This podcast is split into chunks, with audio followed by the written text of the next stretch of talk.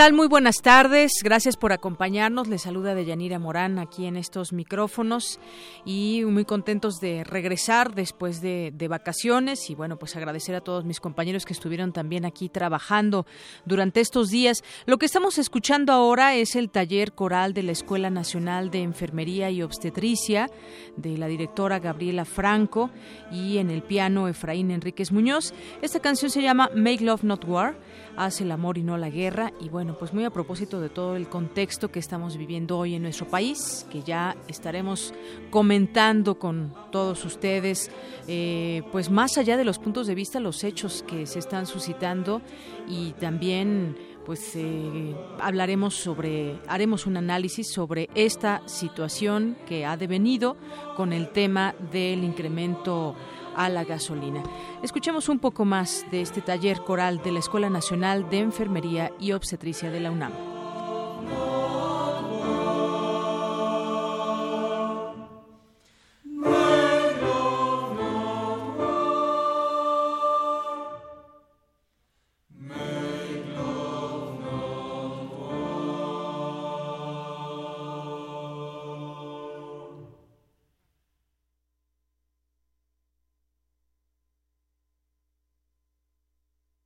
Bien, y eh, seguimos aquí con ustedes. Y bueno, hoy, como les decía, estaremos comentando sobre todo lo que ha sucedido en las últimas horas con respecto al tema del el llamado gasolinazo, que pues es este eh, el tema del incremento a las gasolinas y todo lo que ha, ha, sucedido, la protesta social, que es una respuesta natural, una respuesta que la gente lleva a cabo cuando siente agravio por parte de alguna autoridad y se une con más personas inconformes. Y este este tema del gasolinazo, pues no es la, no es la excepción. Hemos visto una serie de acciones pacíficas donde las personas van a alguna, alguna gasolinera con una pancarta reclamando algo que les parece injusto, algo que por cierto el gobierno ah, en su momento había, había prometido. No habrá más incrementos mensuales a las gasolinas y resultó otra cosa.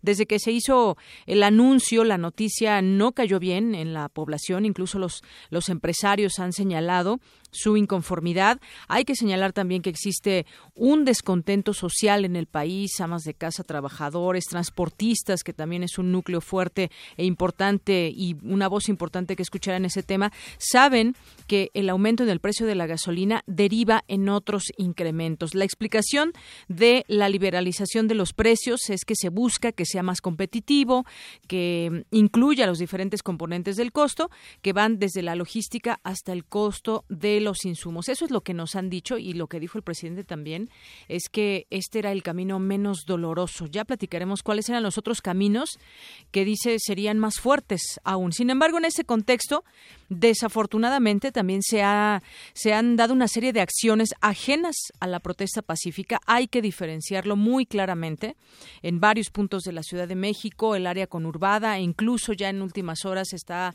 dando a conocer eh, saqueos en otros lugares como en Veracruz y estos hechos se han orquestado desde redes sociales a través de cuentas que en la mayoría de los casos, y ya suman, me parece, ya 1.500 cuentas, resultan ser personas sin alguna identidad específica que no actúan y ni interactúan de manera normal o cotidiana en las redes sociales. Muchos medios de comunicación, sobre todo en televisión, transmiten constantemente imágenes de los saqueos, detenciones, donde se ve a la gente robando electrodomésticos y muchas otras cosas de las tiendas departamentales. También tenemos, por otra parte, los bloqueos carreteros, transportistas que dan a conocer las afectaciones económicas que implica el aumento al precio de la gasolina. Y hoy trataremos de, analizar todos estos puntos de vista. Platicaremos con el jefe del programa de intervención en crisis a víctimas de desastres naturales y socioorganizativos de la Facultad de Economía de la UNAM, el doctor Jorge Álvarez Martínez. Y de igual manera conversaremos con la maestra Patricia Rodríguez López, académica del Instituto de Investigaciones Económicas de la UNAM, acerca de los escenarios en México eh, si no se incrementaran los precios en las gasolinas aquí en nuestro país.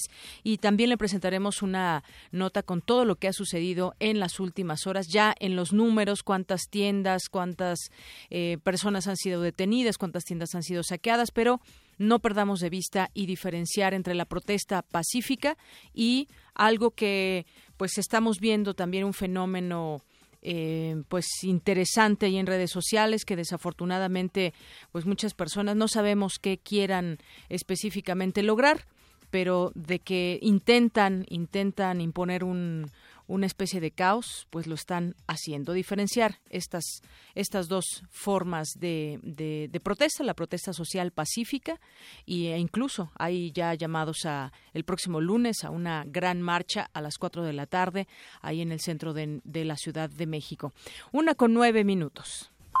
Portada RU.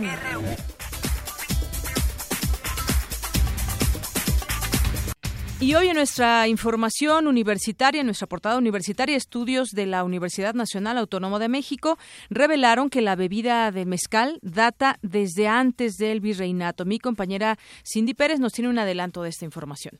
Buenas tardes, de Yanira y Auditorio de Prisma RU. Recientemente se reveló que la destilación del mezcal se conocía en Mesoamérica mucho antes de la llegada de los europeos. Los detalles más adelante. Y hoy llegan los Reyes Magos, ya saben que le van a regalar a los niños, muchas personas. Bueno, pues ojalá que no sean tabletas o celulares. Mi compañero Jorge Díaz nos da un adelanto de por qué no son los regalos adecuados para los niños. Adelante, Jorge.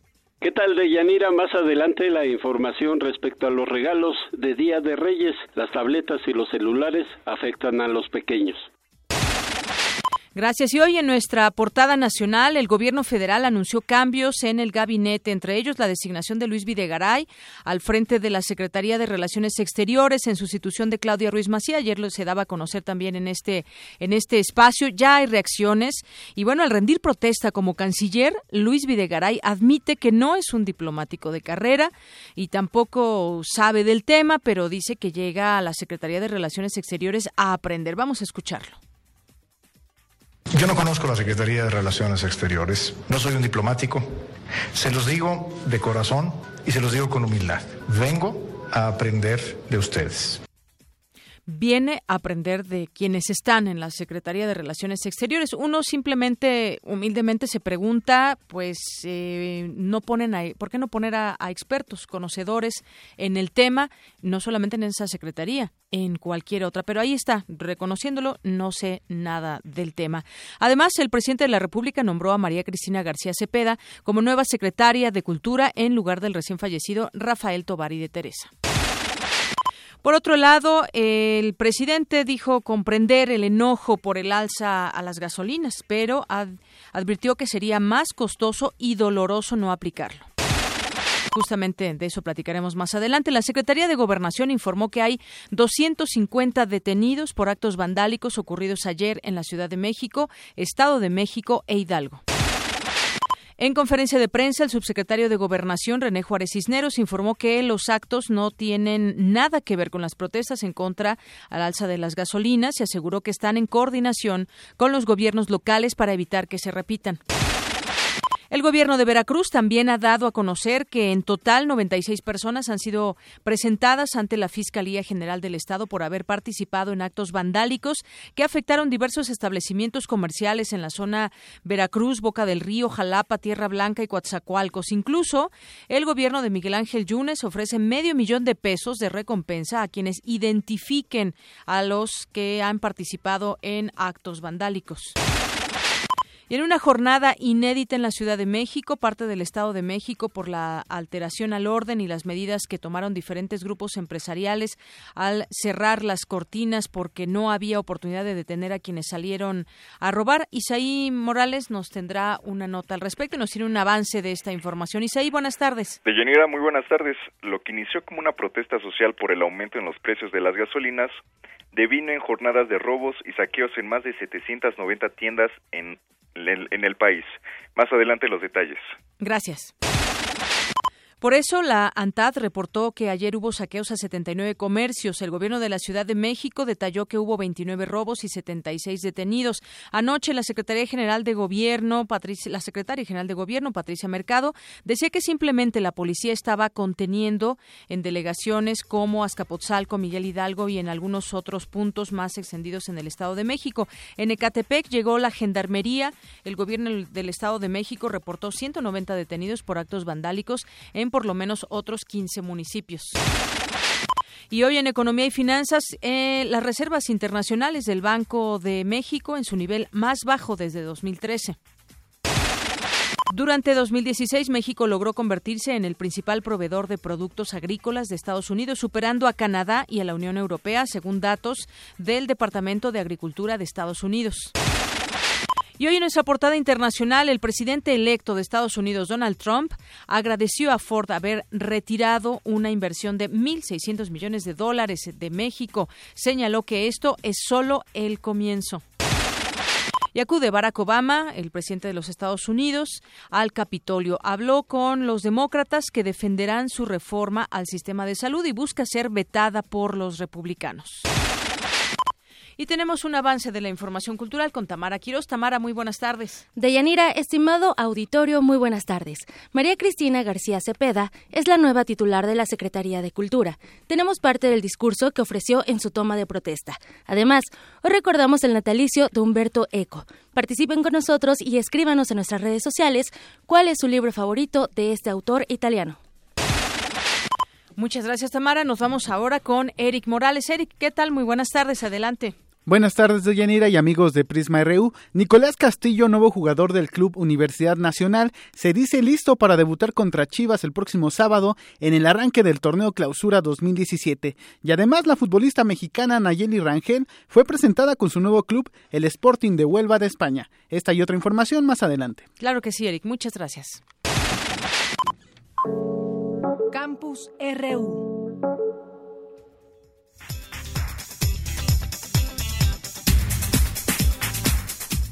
Bien, y como todos los días vamos a arrancar con nuestra información universitaria, lo que sucede en los distintos campus de la UNAM. Mi compañero Abraham Menchaca nos presenta esta información acerca de los desarrollos bionaturales. Adelante, Abraham, muy buenas tardes.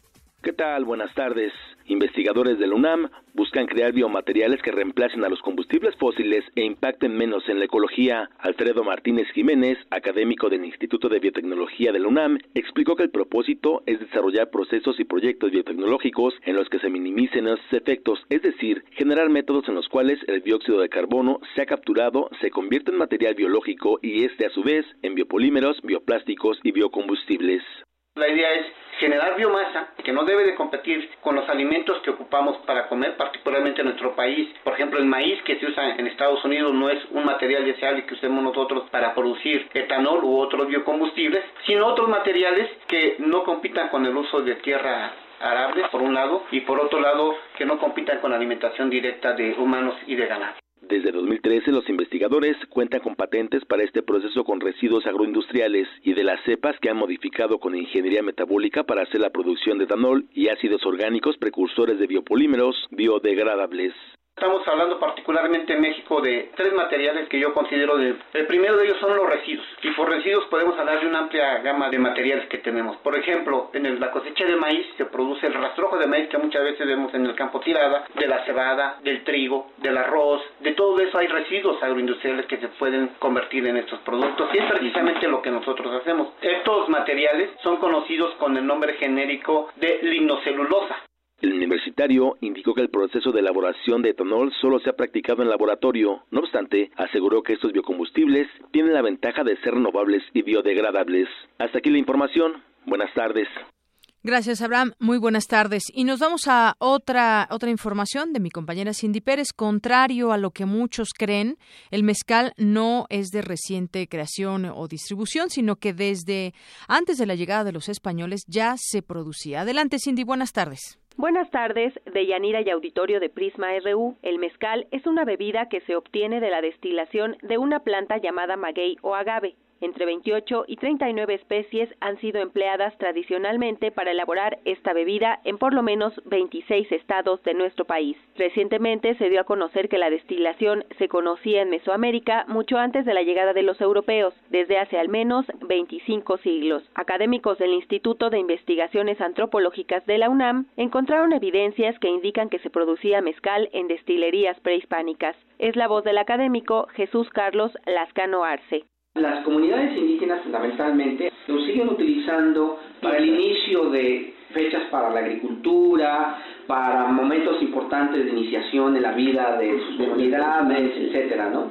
Por ello era importante saber por qué lo producían, para qué lo están haciendo estas comunidades que todavía están vigentes en nuestro país, ¿no? Y en ese sentido aprendimos que esta de mezcal tiene altos contenidos alcohólicos, no están sujetos a la comercialización que ahora en otras comunidades se rigen. En este caso, los mezcales que ellos producen tienen 55 grados Gay-Lussac a 70. Ellos lo producen y lo producen en cantidades bajas, no hay comercialización, es para la cuestión comunitaria al hacer los análisis químicos de descubrimientos en hornos cercanos al centro ceremonial de Xochitecat, Cacaxtla, los universitarios detectaron un material orgánico al que identificaron como piña de maguey quemada. Habla Mari Carmen Serra Puche, académica del Instituto de Investigaciones Antropológicas. Las fechas que nosotros tenemos para el mezcal son del primer periodo, de aproximadamente 800, 600 hasta 400 antes de Cristo. Tenemos las fechas de carbono 14 de los hornos o sea, los hornos están fechados en ese momento. Luego de una labor de más de 10 años en Tlaxcala, Oaxaca y otras regiones del país donde se produce esa bebida, los investigadores publicaron el libro El Mezcal, una bebida prehispánica, estudios etnoarqueológicos. Hasta aquí el reporte. Muy buenas tardes. Gracias, Cindy. Muy buenas tardes. Este tema interesante de desde cuándo se produce el mezcal y bueno pues también muchas muchas eh, denominaciones y ahora que también incluso eh, algunas personas han llegado a decir que ya también se comercializa a nivel de, del tequila no sé si sea eh, un, dato completamente cierto pero pues habrá que habrá que ver es importante también ya esta bebida que se ha conocido a nivel internacional y que pues también se ha sabido comercializar sobre todo no tiene distintas acepciones en la actualidad y bueno pues es una una bebida que aquí en México se, se conoce y que en Oaxaca sobre todo también mucho mezcal y es uno de los de los lugares donde donde se puede probar distintos tipos de mezcal. Una con 21 minutos, vámonos a más información. Es mi compañera Cristina Godínez que nos informa del oyamel, una especie forestal de uso tradicional, aún es muy recurrida y nos tiene información científica de esta planta. Adelante. Los bosques de Aries religiosa o sagrada, llamados así por sus ramas en cruz, crecen a lo largo de la faja volcánica transmexicana, en donde reside la mayor parte de la población de México, por lo que es importante conservarlos. Los oyameles son una especie sensible a la contaminación, al cambio climático y a la tala irregular. De ahí que el proyecto Genómica Evolutiva de Oyameles Mexicanos esté enfocado a su estudio. Esto con el propósito de generar conocimiento que permita una reforestación y un manejo forestal más eficientes. Es Juan Pablo Jaramillo Correa, del Instituto de Ecología de la UNAM y responsable del proyecto. En donde hay oyameles hay agua. Si no hay agua, no hay oyameles Si uno quita los oyameles, quita el agua. Y hay que, pues, eh, necesitamos agua todos en las ciudades para bañarnos, para tomar, para hacer necesidades, todo eso. Entonces, una de las maneras de asegurarnos que las reservas de agua se mantengan más o menos bien es conservar los bosques de oyamel. A nivel económico, los oyameles están entre las cinco primeras especies que más se utilizan como fuente de madera. Entonces hay eh, una fuerte demanda por eh, la madera del oyamel y la mayor parte de las poblaciones de la mariposa monarca que vienen a México a pasar el invierno se quedan de manera residente en el invierno en poblaciones de Oyamel. Con esta investigación se busca que mediante métodos genómicos modernos extraer material genético de la mayor cantidad posible de árboles y poblaciones para decodificar su ADN y determinar cuáles variantes genéticas les permiten adaptarse a ciertas condiciones ambientales, como temperatura, precipitación y la presencia de hongos e insectos. A partir de esta información se busca crear modelos para identificar los individuos más aptos para la reforestación. Este trabajo se realiza sobre todo en comunidades aledañas al Nevado de Toluca, zona no exenta de la contaminación que dispersa el viento. Ahí se estudian plantas jóvenes de diferentes orígenes para crear dichos modelos. El universitario recomienda cortar los árboles lo menos posible, reforestar con las especies adecuadas a las condiciones locales y hacer un manejo forestal planificado. Y sobre todo, aprender que todos somos parte del bosque. Este es el reporte. Buenas tardes. Gracias, Cristina Godínez. Muy buenas tardes. Bueno, vamos ahora a entrar a este tema que le veníamos eh, comentando al inicio, al arrancar este programa, sobre las protestas que se han suscitado aquí en la Ciudad de México y en otras partes también del país. Esas protestas que de manera pacífica intentan hacer ver la inconformidad por el aumento a la gasolina y que además, bueno, pues esto, como sabemos, deriva en otros aumentos. Ya hay varias asociaciones que lo han señalado, incluso los propios empresarios han dicho los costos pues tendrán que subir en diferentes de diferente manera y esa protesta social pacífica que incluso hay un llamado ya eh, para el próximo 9 mm, de enero, el próximo lunes, para llevarse a cabo a las 4 de la tarde una, una gran manifestación para eh, reclamar en este sentido, para protestar por este incremento. Sin embargo, pues por otra parte hemos visto y muy desafortunadamente lo que ha pasado en distintas tiendas departamentales en la Ciudad de México, el área conurbada y en algunas que otras, en algunos estados, que eh, no tiene que ver con esa protesta pacífica que mucha gente pues siente la necesidad de expresar ante una situación que incluso desde el gobierno se había prometido que no subiría el combustible. Y es en ese sentido que mucha gente hoy reclama y hoy se pregunta por qué se dio este viraje ¿Cuáles eran esos otros escenarios en los que en los que el gobierno pudo entrar quizás eh, y bueno pues no aumentar los, los eh, las gasolinas. Eso es algo que platicaremos en un momento más y que pues tiene a la gente sin duda enojada. Otro grupo importante también son los transportistas que han señalado y han dicho cómo han explicado la manera en cómo les afectaría y les está afectando ya este este aumento. Ha habido distintas reacciones como le decía de los transportistas que han realizado incluso hoy han continuado los bloqueos parciales y toma de casetas en la autopista México-Puebla y en la carretera México-Cuautla. Ya Caminos y Puentes Federales confirmó que la autopista México-Puebla enfrenta cierres parciales en la caseta de Ixtapaluca en el kilómetro 33. Hay elementos policíacos que realizan operativos esta mañana para desbloquear. En el caso también de la ciudad de Chihuahua, casetas de peaje y carreteras, así como las instalaciones de Pemex. Esto lo dio a conocer el fiscal general de ese estado, César Augusto Peniche. La Secretaría de Comunicaciones y Transportes está eh, diciendo, hace unos momentos salía esta información, que revocará los permisos de aquellos transportistas de carga y pasaje que participen en bloqueos de carreteras federales. Es una situación complicada en el caso también del tema de los transportistas. Pero vamos a escuchar este recuento que nos hace mi compañero Isaí Morales con respecto a lo que ha sucedido en las últimas horas en estas tiendas departamentales, los detenidos y los números que hasta el momento se conocen. Adelante, Isaí, buenas tardes. ¿Qué tal, Deyanira? Muy buenas tardes. Lo que inició como una protesta social por el aumento en los precios de las gasolinas y diésel devino en jornadas de robos y saqueos en más de 790 tiendas de autoservicio, de conveniencia y electrodomésticos, principalmente en la Ciudad de México, Estado de México, Hidalgo, Michoacán y Veracruz. René Juárez, subsecretario de Gobernación, informó que se detuvieron a 250 personas en distintas entidades. En la Ciudad de México, 64 personas fueron remitidas al Ministerio Público, mientras que en el Estado de México se detuvieron a 161, 42 de ellos menores de edad. En entrevista con Radio UNAM, el doctor Daniel Hernández Rosete, académico de la Facultad de Ciencias Políticas y Sociales del UNAM, explicó el origen de los actos vandálicos. En efecto, eh, no asistimos propiamente a un acto de desobediencia civil, un acto de desacato de ciudadanía. No son eh, procesos que lleven, digamos, una estructura de caudillismo que nos permita suponer que estamos ante una situación de rebelión legítima, sino ante una coyuntura de carácter histórico que tiene antecedentes en el fascismo, lamentablemente. Estamos advirtiendo situaciones de sedición inducida por la propia estructura de gobierno que permite legitimar, y es la parte más siniestra, una represión absoluta. Hablándole con toda crudeza, es una estrategia eh, de Estado muy compleja. En primer lugar, trata de detectar si hay células de sedición de tipo guerrillero que se puedan eh, empezar a mostrar en este en este momento, ¿no? También trata de criminalizar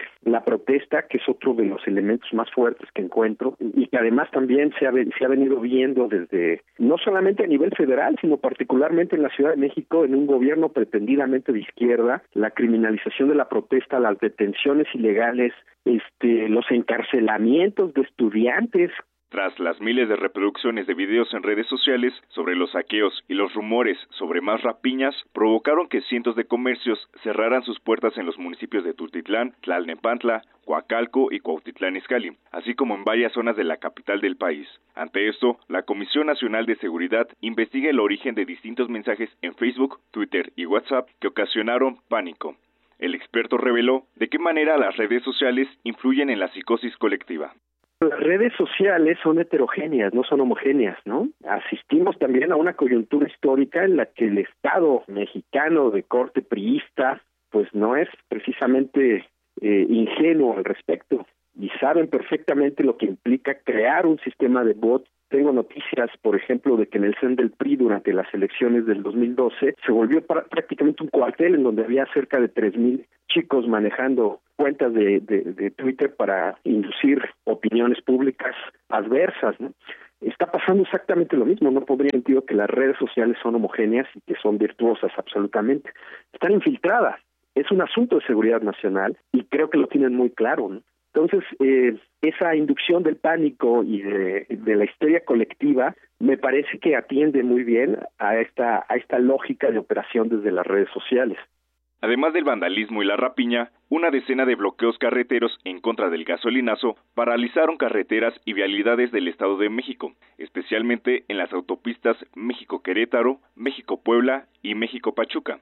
En la caseta de cobro de Tepoztlán, de la México Querétaro, un grupo de personas permitió el paso gratuito de vehículos que ingresaban al Estado de México y salían rumbo a Querétaro e Hidalgo. El catedrático señaló que no es posible predecir las rutas que seguirán las protestas. Sin embargo, se mostró preocupado ante la respuesta que puede dar el gobierno federal por las movilizaciones civiles.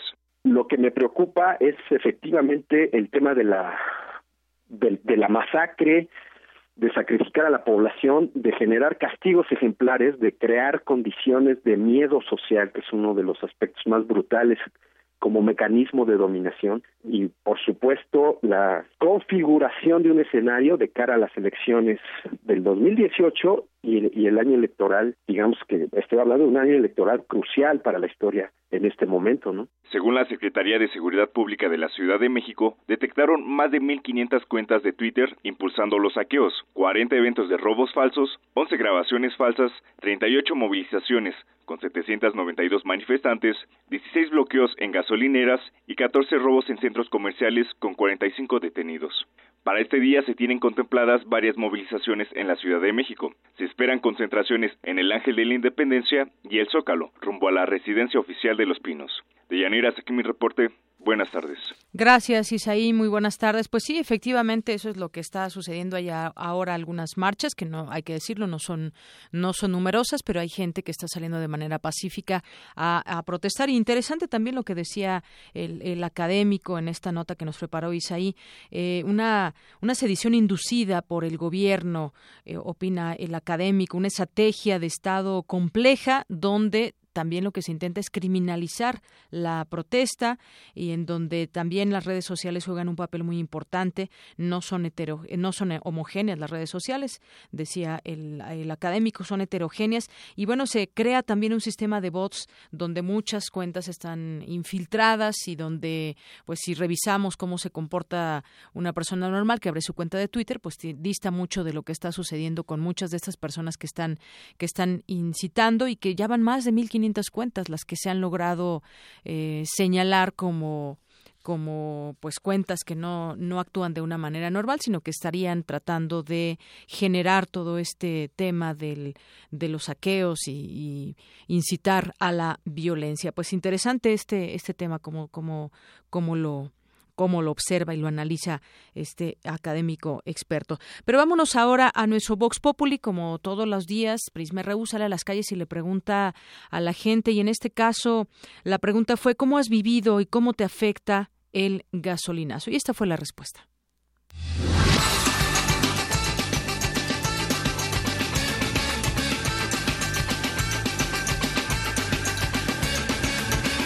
Ah, pues me ha afectado mucho porque este, está muy cara y hay poco trabajo, hay poco trabajo para los taxis porque todo se va con Uber y luego nos aumentan la gasolina, pues nos afecta mucho.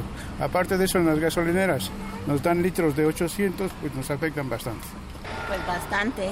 Por el uso del carro, todo está subiendo, nada alcanza hoy en día ya.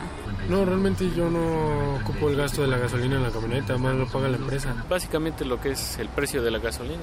Aparte de que el salario es poco, como, como uno sí utiliza el carro para su trabajo, pues sí, a la larga sí es, sí es un monto que, que se pierde.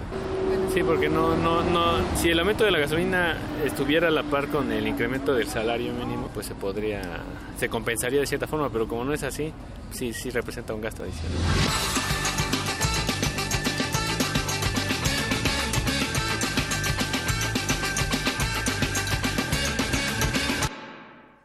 Bien, bueno, pues ahí está lo que dicen algunas personas y ya tenemos en la línea telefónica, le agradezco nos tome la llamada para platicar al licenciado Jorge Álvarez Martínez, jefe del programa de intervención de, en crisis a víctimas de desastres naturales y socio organizativos de la Facultad de Psicología de la UNAM.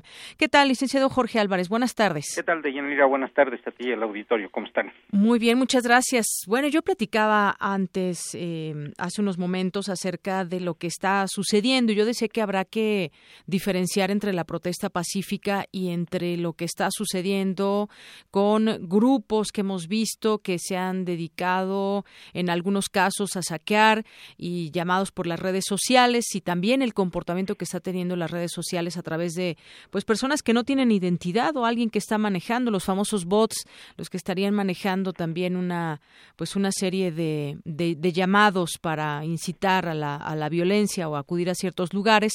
¿Cómo, pues, cómo ve usted este tema? ¿Cuál fue, cuál podría ser su análisis de esto que está, que estamos teniendo y que hay que enmarcarlo, obviamente, en este contexto donde se sube la gasolina? A, eh, iniciando este año, la gente está inconforme, eso no lo podemos, no lo podemos negar. ¿Cómo ve usted? Bien, bueno, pues esto es la gota que derrama el vaso. La gente ya estaba muy, pues muy, muy, muy inconforme con muchas cosas en general, ¿sí? Por todo lo que había estado pasando, sucediendo por una serie de cuestiones, pero esto ya nos lleva a la teoría del rumor. Ahorita lo que está pasando es que hay rumores este, inverosímiles, ilógicos, irracionales, y la gente ahorita está en una situación en la cual está tan molesta, tan enojada, que pues muchas veces cree cosas que antes en su sano juicio, digamos, o en su situación muy normal, pues no creería.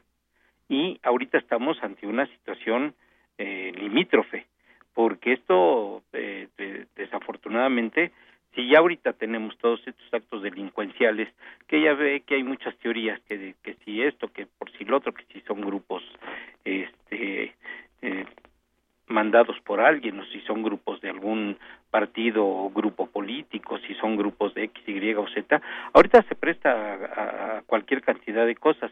Un poco lo, lo, que lo podemos explicar desde la psicología es que cuando pasa este tipo de situaciones o de circunstancias, eh, cualquier persona que realice un acto de este tipo, ¿sí? Eh, va a tener siempre seguidores. Se vuelve la tierra de nadie. Y entonces la gente, desafortunadamente, como no se encuentra ante una situación personal con sus propios valores, o no se encuentra ante una situación organizada de algún grupo, de alguna cosa, pues eh, pierde todos los valores, pierde todo lo que tiene eh, consecuentemente y actúa de una manera que nadie pensaría que actuaría. Esto lo vemos, por ejemplo, en los estadios deportivos, que la gente luego realiza actos que uno le preguntaría, ¿usted haría tal cosa ante las personas que asisten al evento deportivo? No, hombre, ¿cómo cree que yo lo hago? Cuando están en el, en el estadio, lo hacen, lo requete que hacen. Y, y entonces, este, eh, cuando uno los confronta de manera individual, dice, no, yo tengo mis valores, yo respeto, yo hago, yo, etcétera, etcétera.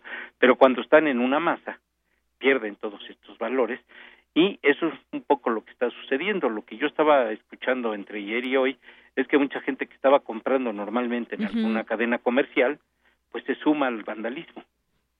No porque pues estaban comprando, me imagino su despensa o estaban comprando sus juguetes o lo que tenían que comprar y se suman a los actos vandálicos. Se vuelven sin rostro, se vuelven una figura que arrastra a nosotros.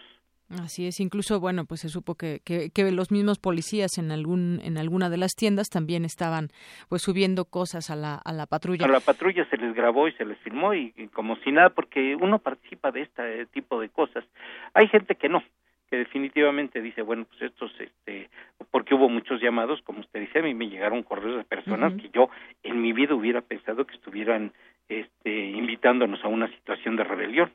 Sí, se hizo a través, a través de las redes sociales, eso funciona con los hashtags, estuvieron pues generando una serie de informaciones falsas, ahora la misma autoridad lo está investigando, esos llamados falsos, imágenes, videos que pues eran de otros momentos o no e-, era, precisa la información al respecto, pero aquí como usted decía, desde la psicología cómo se entiende y puede haber distintas teorías, lo que lo que se señalaba, por ejemplo, hace unos momentos también ah, eh, un académico en la en la información que dábamos a conocer, decía que pues esto podía ser eh, creado desde el gobierno y demás. Justamente lo difícil es eso, poder comprobar de dónde viene todo ello y como usted bien señalaba, mucha gente que está ahí a lo mejor haciendo sus compras, pues se contagia, algo sucede y se sale y pues también forma parte de ese saqueo, son detenidos y nada tenían que ver en la organización de, de ese tipo de cosas.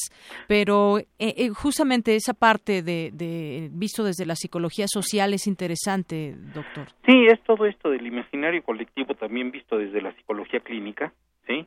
Es esta cuestión eh, de que, bueno, pues yo este, soy una persona muy tranquila, yo no me meto con nadie o yo hago mi vida hasta donde se pueda, pero se me presenta una oportunidad de, de, de hacer lo que nunca he hecho, y no lo piensa uno, uno pensaría, bueno, racionalmente la gente lo pensaría conscientemente, eh, inhibiría todos estos procesos, pero no los inhibe, al contrario, participa de este vandalismo y además eh, muchos de ellos pues se sienten en ese momento importantes como no lo han sido antes. Así es, ese tema de la rumorología, esa psicosis social, la sensación de caos, no participes porque puede pasar esto, es algo que pues obviamente no conviene a la protesta social pacífica. Así es, eh, y hay una cosa, porque la mayoría de la gente está temerosa, está temerosa de que le pase algo. Las personas con las que yo platiqué en el transcurso de la mañana, pues muchos tuvieron problemas para llegar a donde tenían que llegar o de plano no llegaron porque no hay transporte público o se rumoreó de que estaban asaltando en los transportes colectivos. O sea, ahorita hay cualquier cantidad de rumores irracionales, irracionales y ya uno no sabe cuáles sí y cuáles no y este y bueno pues eh, esto ya rebasó cualquier previsión que pudieran haber tenido las autoridades. Uno escucha a las autoridades diciendo no estos son rumores esto es falso esto no tiene sentido común y pues la gente dice pues será, pero a mí, este, yo no pude salir allí en cualquier estación del metro. Hubo estaciones de metro donde, donde no hubo servicio. Así es, precisamente e, eso, eso, doctor, es lo que lo que está impactando en ese colectivo. Y bueno, pues el llamado sería, pues no no creer en esos rumores, simplemente, pues en esta información que se está dando a conocer, tratar de, de comprobarla, sobre todo quienes hacen uso de las redes sociales para informar, pues justamente que hagan ese papel de informar y no de desinformar.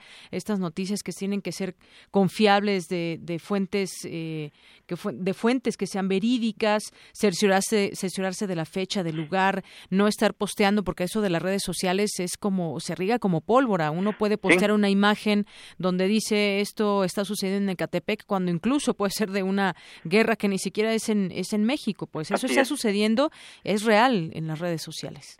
Y sí, y, y, y, ahorita yo que tengo un poco de contacto con la gente de Tultepec por lo que pasó este desastre de, de la pirotecnia, pues ellos están muy espantados porque se les reactivó toda la situación traumática que vivieron en diciembre. Y entonces, este, pues, pues están más que espantados, ¿no? Porque ya les pasó una desgracia en diciembre y ahora se les reactiva con todo esto.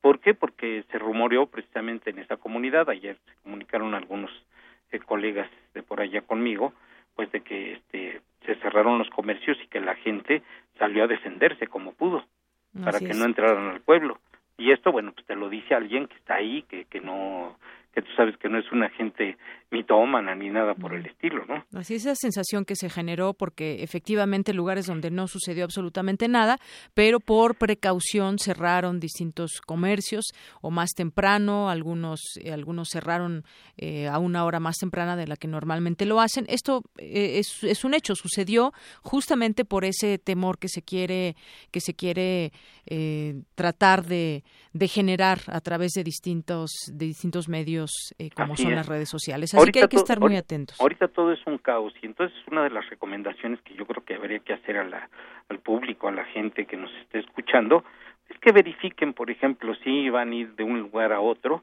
pues aunque suene ahorita un poco paternal, pero ahora es cuando hay que ser así, que no somos muy maternales, paternales, pues verificar que la gente llegó a donde tenía que llegar, que está donde tiene que estar.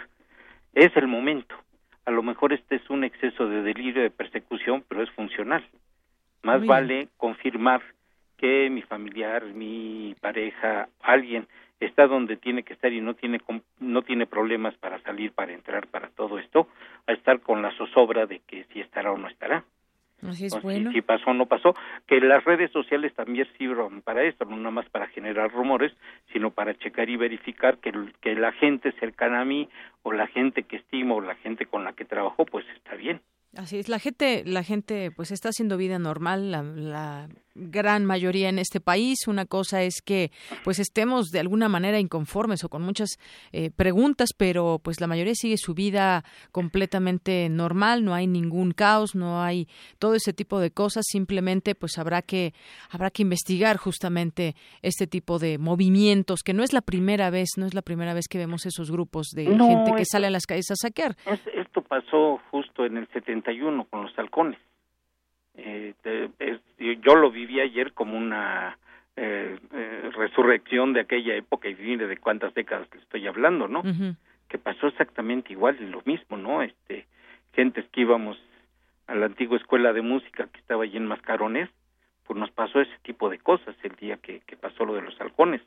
Y pues no íbamos a ni, ni a unirnos a la manifestación ni nada, que ganas no nos faltaban, pero había que ir a clases a la escuela de música y pasó todo lo que pasó hubo una persecución ahí tremenda de gentes que nosotros no entendíamos qué es lo que estaba pasando. A mucha gente ayer le estaba pasando lo mismo. La, la, la persona que nos auxilia aquí en la casa, pues llegó y dijo, llegué tardísimo porque no hay transporte, ella viene de, de por allá, por el desierto de los leones, y pues no encontraba transporte. Tuvo que venir como Dios le dio a entender, caminó mucho, tomó el metro, pero si no, no llega. Bien. Bueno, pues eh, yo le quiero agradecer mucho, doctor, esta plática con nosotros aquí en Prisma ARU y bueno, pues esos esos consejos que se dan de, de cuando quiera uno informar, pues hay que informarse, informarse ya no digamos informar al otro, informarnos uno unos uno mismo, pues eh, tener una fuente. Eso es importante. Ahorita hay que acompañarnos, sí, a través de ahorita que los medios no nomás sirvan para hacer reguero de pólvora, sino que nos sirvan para acompañarnos. Muy bien eh, tienen ahorita los teléfonos maravillas electrónicas de geolocalización, de toda una serie de cosas, pues para que no esté uno más intranquilo de lo que está.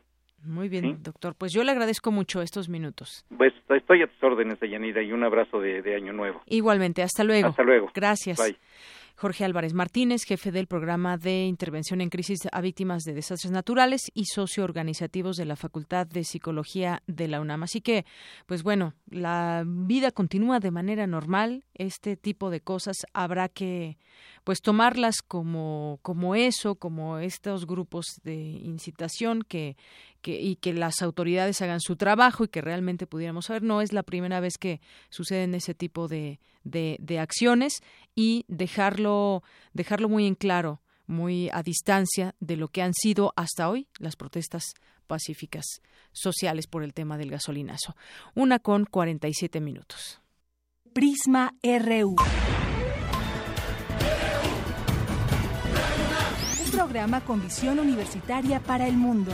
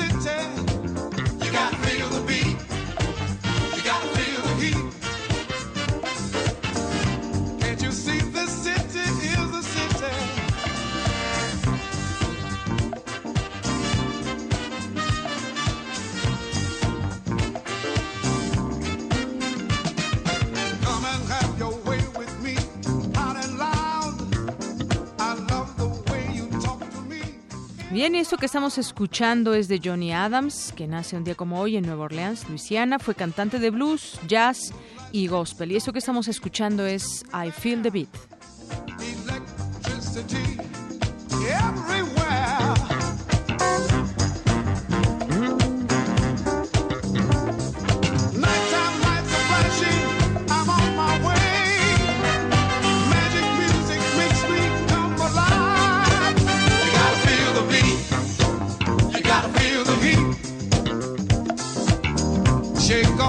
This is the city.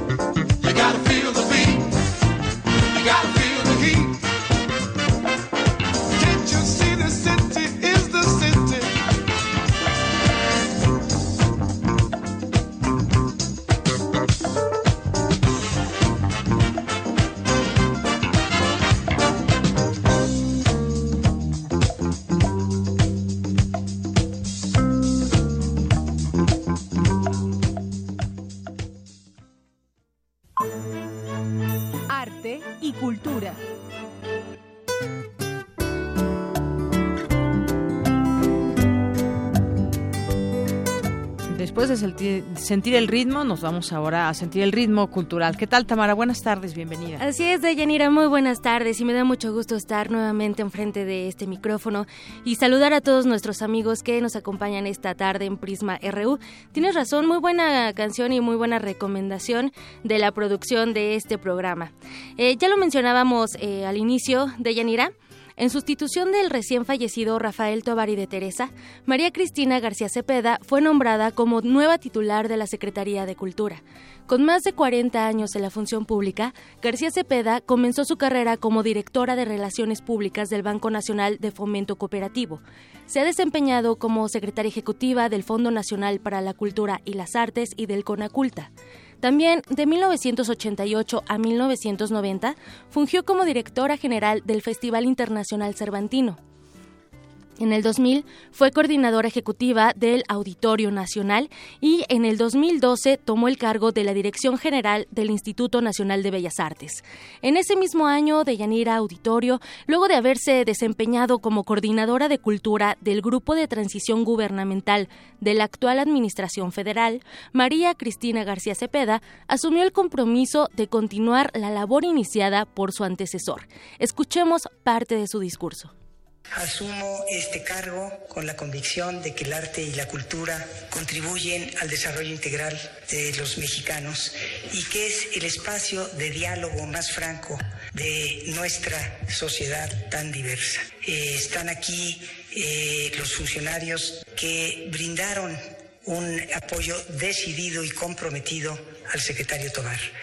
Yo reconozco en todos ellos un gran profesionalismo y los invito a que sigamos trabajando por el compromiso de esta Secretaría que tiene con nuestro país. La Secretaría tiene una enorme responsabilidad con la sociedad mexicana que se expresa en nuestro rico patrimonio cultural. Trabajaremos nosotros con los tres niveles de gobierno y con la sociedad civil haciendo un trabajo transversal para hacer llegar los beneficios del arte y la cultura al mayor número de mexicanos, para fortalecer el diálogo de México con el mundo.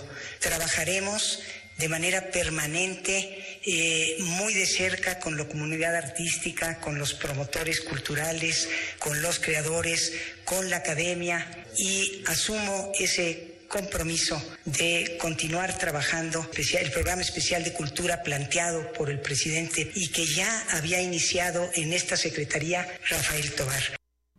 De Yanira, eh, sin duda, Meraki, como es conocida así entre la sociedad cultural y artística de nuestro país, eh, tiene un gran compromiso con la sociedad, con una institución que es parte fundamental de nuestro país, sin duda alguna.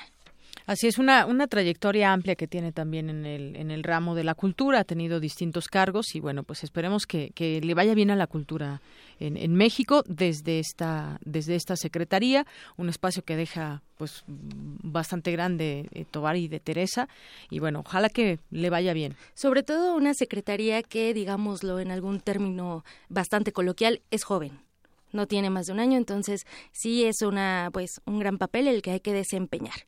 En fin, eh, regreso en una hora con más información. Claro que sí, muchas gracias.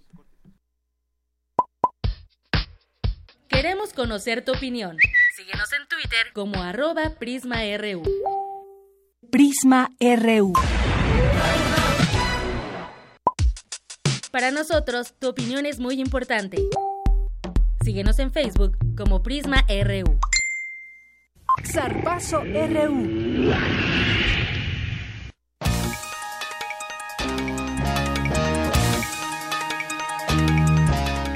Bien, y ya estamos en nuestro zarpazo en los deportes con Eric Morales. ¿Qué tal, Eric? Muy buenas tardes. ¿Qué tal, Deyanira? Muchas gracias. Y bueno, pues nos vamos con la información deportiva porque todo está listo para que este fin de semana el Club Universidad Nacional comience su participación en el torneo Clausura 2017.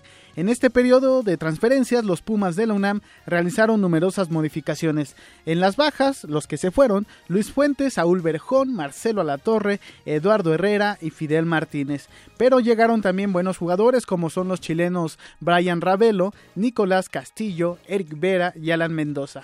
Con estos jugadores, el equipo de Francisco Palencia tratará de superar lo, conseguido en el torneo pasado, donde llegaron a la instancia de los cuartos de final en la liguilla. Fue precisamente Nicolás Castillo quien habló en conferencia de prensa y dijo estar listo para debutar el próximo sábado ante Chivas. Sí, he entrenado con, normalidad, me he sentido muy a gusto acá en el club, me han tratado muy bien. Eh, en, el tema físico no ha sido problema porque venía ya no había tenido tanto, tantos días de descanso y, no fue tanto el problema, así que muy contento y estando a poco para, para estar para la primera fecha. Deyanira, les comento que el jugador chileno proviene de la Universidad Católica de, de, su país y expresó su alegría de jugar junto a su compatriota Brian Ravelo, quien proviene de, del Santos de México. Sí, bien, con Brian convivió muchos años juntos en las selecciones menores. Eh, encontrarme aquí con él es muy grato y, también me ha tratado muy bien, él conoce, conoce México más que yo y, me ha ayudado mucho también en, lo que es el tema de adaptación.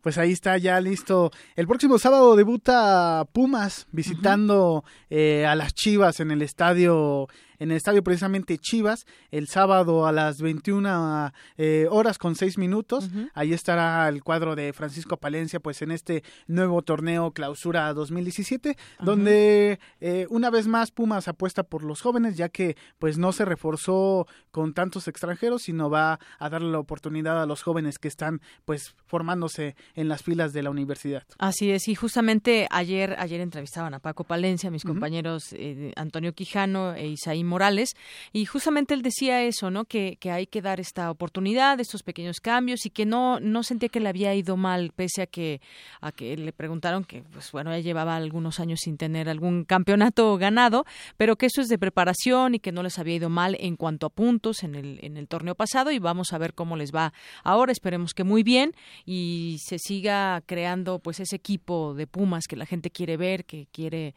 pues no solamente goles, que haga buen, buenos papeles en los en los partidos de fútbol. Sí, el torneo pasado fue el campeonato de debut de Francisco Palencia como director técnico en la en digamos de una manera profesional y pues no le fue nada mal, tuvo ocho victorias, seis derrotas, do, este tres empates, lo que da pues un total de 27 puntos que en este formato del torneo mexicano es una buena cantidad para eh, debutar y sobre todo que le alcanzó para terminar sexto de la tabla general y esto pues pasar a la, a la liguilla donde pues precisamente se enfrentó a un equipo tal vez el mejor armado de, de México que son los Tigres y que finalmente terminó coran, co, eh, bueno siendo campeón coronándose frente al América eh, en esa final de en Navidad precisamente. Y bueno te comento que que bueno, pues el camino para los Pumas este torneo eh, será muy atractivo porque tendrá varios juegos en casa, eh, recibirá a Cruz Azul en la jornada 2 y al América en la jornada 11, eh, un partido muy interesante, también eh, recibirá al Toluca que es un equipo también muy fuerte y tendrá precisamente la revancha visitando a los Tigres en la jornada 14 allá en Nuevo León. Eh, bueno, pues es el camino que tiene Pumas en este torneo, donde esperemos que ya en una segunda oportunidad que Francisco Palencia ya ten, tiene más tiempo trabajando, ya realizó una pretemporada completa, pues ahora los resultados sean todavía más positivos. Equipos fuertes con los que tendrá que competir. Bueno, menos tanto un poco el Cruz Azul. Perdón, Silvia, ¿eh? Qué bueno que no nos oyó. y bueno, pues esa es la información deportiva. ¿Te parece si nos escuchamos en una hora? Claro que sí, Eric. Muchas gracias.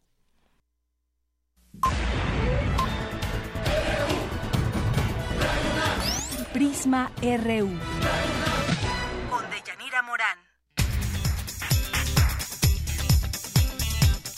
Y ya llegamos a nuestra primera hora de Prisma RU y me acompaña aquí Dulce García, que nos tiene un resumen de la información. Dulce, muy buenas tardes. Así es, Deyanira, muy buenas tardes a ti y al auditorio. En la primera hora de Prisma RU platicamos con Jorge Álvarez Martínez, jefe del programa de intervención en crisis a víctimas de desastres naturales y socioorganizativos de la Facultad de Psicología de la UNAM, quien habló de las diferencias entre las protestas pacíficas y los acontecimientos de saqueo que se han dado en los últimos días en el país debido al aumento en el precio de la gasolina. Esto ya nos lleva a la teoría del rumor. Ahorita lo que está pasando es que hay rumores este, inverosímiles, ilógicos, irracionales, y la gente ahorita está en una situación en la cual está tan molesta, tan enojada, que pues muchas veces cree cosas que antes en su sano juicio, digamos, o en su situación muy normal, pues no creería. Hay muchas teorías que, que si esto, que por si lo otro, que si son grupos mandados por alguien o si son grupos de algún partido o grupo político desde la psicología, cualquier persona que realice un acto de este tipo va a tener siempre seguidores, se vuelve la tierra de nadie. Y entonces la gente, desafortunadamente, como no se encuentra ante una situación personal con sus propios valores, pues eh, pierde todos los valores, pierde todo lo que tiene eh, consecuentemente y actúa de una manera que nadie pensaría que actuaría. No le cambien la segura, segunda hora de Prisma RU. Platicaremos con la doctora Patricia Rodríguez López, investigadora del Instituto de Investigaciones Económicas de la UNAM, quien hablará de los otros escenarios posibles si el gobierno no hubiese aplicado el gasolinazo. Hasta aquí el reporte. Gracias, gracias Dulce. Y nos vamos a una pausa, son las dos de la tarde con un minuto. Regresamos. Queremos conocer tu opinión. Síguenos en Twitter como arroba PrismaRU. Prisma RU. Náhuatl, Mixteco, Maya, Celtal, Tzotzil, Zapoteco, Otomí. Las lenguas originarias de México reunidas en un espacio de interculturalidad. Calme Cali. Calme Cali. Acompáñanos a conocer las diferentes culturas indígenas de nuestro país en voz de sus hablantes. Todos los jueves a las 10 de la mañana. Retransmisión domingo 15.30 horas. Por el 96.1 de FM. Radio UNAM.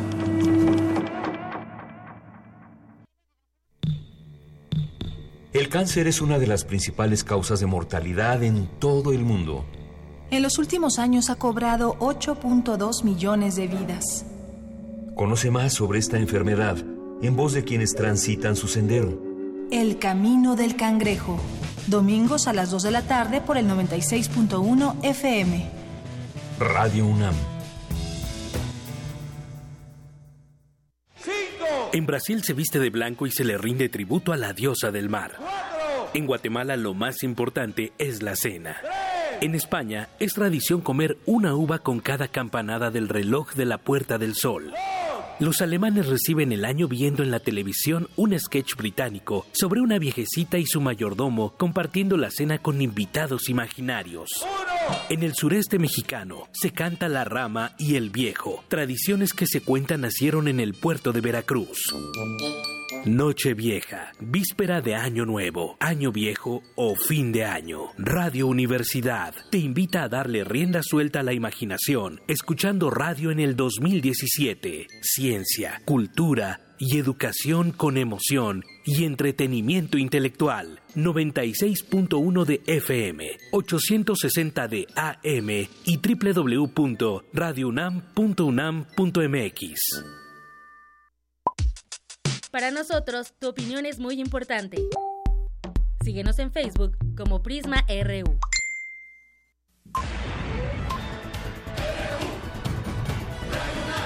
Prisma RU. Con Deyanira Morán.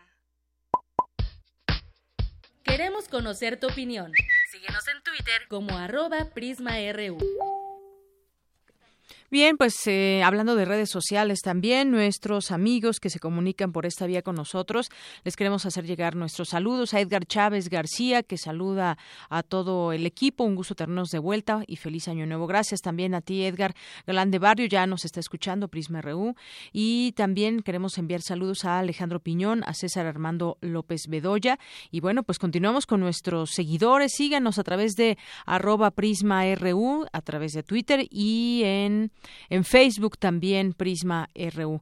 Eh, un gusto que puedan eh, intercambiar también puntos de vista con nosotros. Síganos escribiendo sobre su opinión, eso que está sucediendo, que mucho se ha dado también en el tema de redes sociales, estos temas que muchas veces no, no vienen pues bien informados y que están sucediendo cosas a través de esta vía tan importante que ahora tenemos, que es una ventana que eh, de oportunidades, pero no, lo, no, no hagamos de, de Twitter y de las redes sociales algo que no queremos y que es estar generando cosas negativas para nuestro país. Ya estaremos retomando el tema, pero pues vámonos a un poquito de música.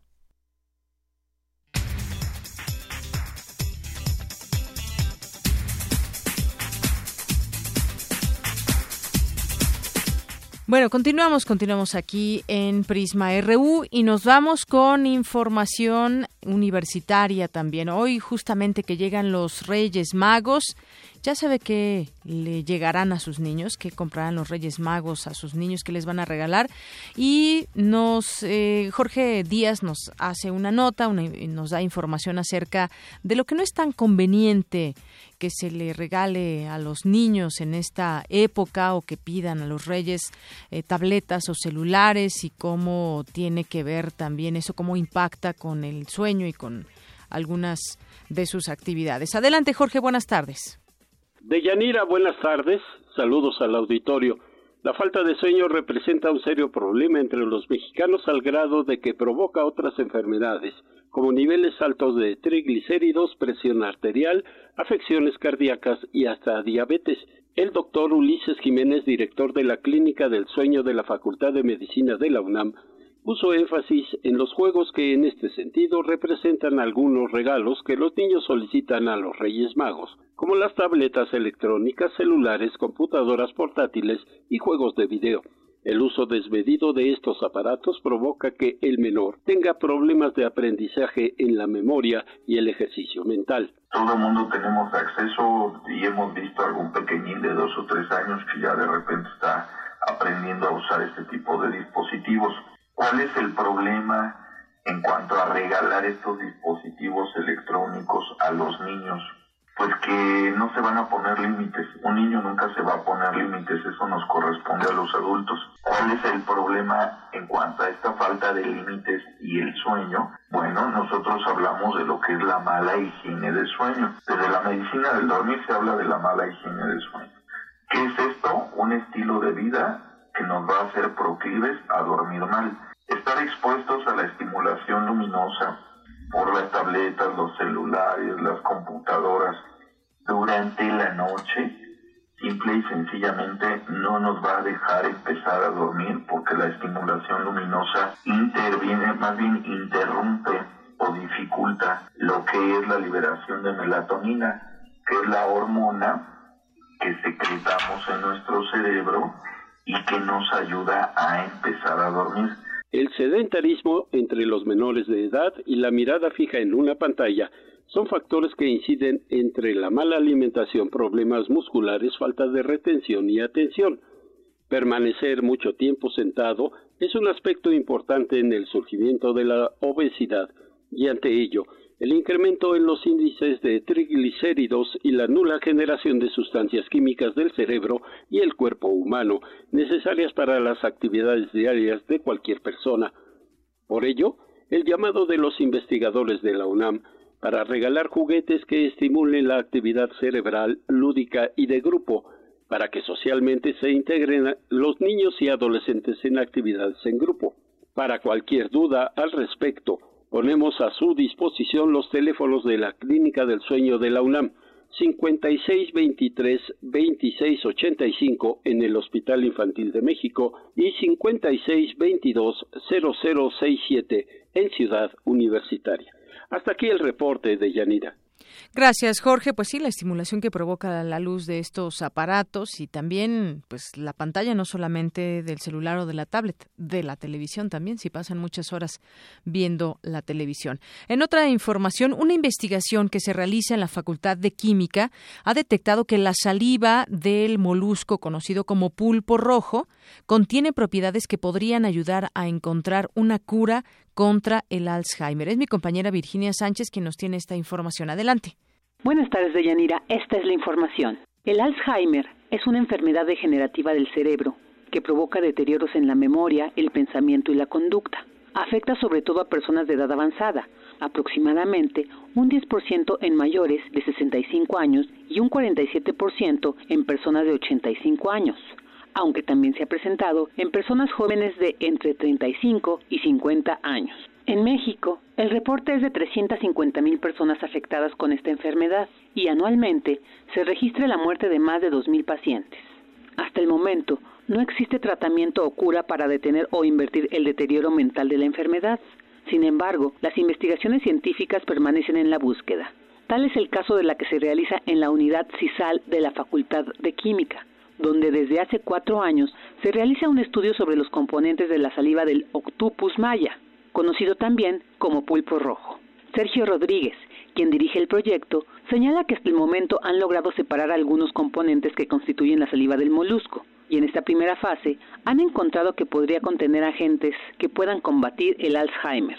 Los universitarios distinguieron en la saliva polipéptidos de taquicina, los cuales presentan una secuencia de aminoácidos parecida a la proteína amiloide, la cual está relacionada con el Alzheimer, por lo que este hallazgo podría contribuir a entender el mecanismo de dicha enfermedad. Los estudios revelaron que el efecto neurotóxico es generado por moléculas pequeñas, como la serotonina, que inhibe el sistema nervioso central, y el ácido glutámico, de tal manera que cuando se inyectó solo esa parte del veneno, se detectó que los animales de laboratorio, las jaivas azules, se paralizan durante dos horas y posteriormente regresan a la normalidad.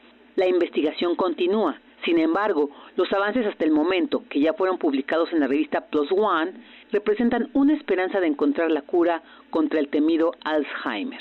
Hasta aquí la información. Buenas tardes. Gracias, Vicky. Buenas tardes.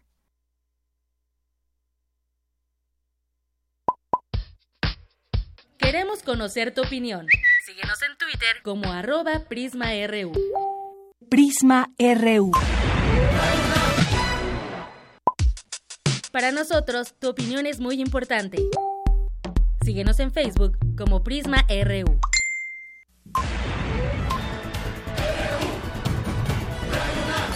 Prisma RU.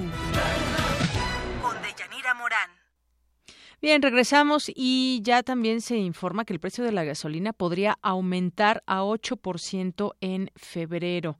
Eh, para febrero se prevé que los precios del combustible crezcan 8% en comparación con enero. O sea, este, estos aumentos que van de manera proporcional, pero que pues finalmente sigue, sigue en aumento y esto seguirá provocando el enojo, el enojo social. No, no podemos ocultarlo tampoco. Estudios de la Casa de Bolsa Finamex revelan que, de acuerdo con la fórmula vigente para determinar los precios máximos de los combustibles, se dará un aumento en el dato de referencia internacional utilizado para determinar los precios máximos, de tal forma que, de mantenerse al menos en los primeros días de febrero, los precios de la gasolina Magna y Premium se elevarían 8% en términos mensuales. Tras la eh, liberalización de los combustibles, el precio de las gasolinas serán fijados por diversos factores, entre ellos los precios internacionales del petróleo, por supuesto, los costos de refinación del transporte y almacenamiento, el margen comercial de la estación de servicio, los impuestos y el tipo de cambio vigente. Todos estos elementos forman parte de el precio, cómo, cómo irá ese precio, cómo irá subiendo el precio en las gasolinas. Eh, también hay una revisión de precios de las gasolinas que será el viernes 3 de febrero y se advierte que de materializarse el incremento pronosticado por la Casa de Bolsa, las tarifas de los combustibles traerían un aumento de 40 puntos base sobre la inflación. Eso es lo que, lo que se prevé, por lo menos para febrero. Y bueno, también salió hace unos momentos información sobre una reunión que tendrá el presidente con su gabinete para analizar la situación del país. Esta tarde, hoy, se reunirá con eh, su gabinete legal y ampliado para analizar la situación del país. El encuentro se desarrollará en privado a partir de las dos de la tarde, es decir, si son puntuales ya comenzó, eh, a las dos de la tarde, horas en la residencia oficial de Los Pinos. Dará un mensaje por la noche también y están convocados todos los titulares de las dependencias que integran el gabinete legal y ampliado. De acuerdo con funcionarios de Los Pinos, durante este encuentro se analizarán los hechos recientes derivados del aumento al precio de las gasolinas, así como la perspectiva económica del país y la implementación de acciones y políticas públicas a lo largo de 2017. Bueno, seguramente escucharemos en este mensaje por la noche, pues lo otra vez lo mismo, ¿no? Lo necesario que debe la necesidad de aumentar el precio de las gasolinas porque era el escenario menos doloroso. Y entonces bueno pues así así estas cosas que vamos que vamos viendo con respecto también a lo que nos dice el presidente. Bueno ayer ayer hizo estos cambios en el en el gabinete hizo un nombramiento de cultura y hizo este esta este cambio ahora, el regreso de Luis Videgaray Caso a la Secretaría de Relaciones Exteriores, donde, bueno, fue muy pues muy sintomático este tema de a qué regresa, cómo regresa. Si no conoce de relaciones exteriores, ¿a qué regresa entonces, no? En el escenario político que hay, regresa para hacerse ya más visible de camino al 2018.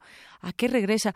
Por cierto, vamos a escucharlo, no sé si, bueno, en un momentito más le presentaremos este este audio porque pues uno pensaría que no solamente no solamente se llega a administrar alguna secretaría la administración pública pues efectivamente tiene tiene que conocerse tiene que conocer la gente que llega a saber administrar eh, la, la secretaría en este caso cualquier secretaría, pero también se requiere de conocimiento. Imagínese que tengamos a alguien eh, en Secretaría de Hacienda donde no conozca y simplemente pues eh, aumente precios o haga cualquier tipo de, de situaciones desde una secretaría tan importante donde tiene que ver con mucho dinero, con presupuesto de los manejos y demás.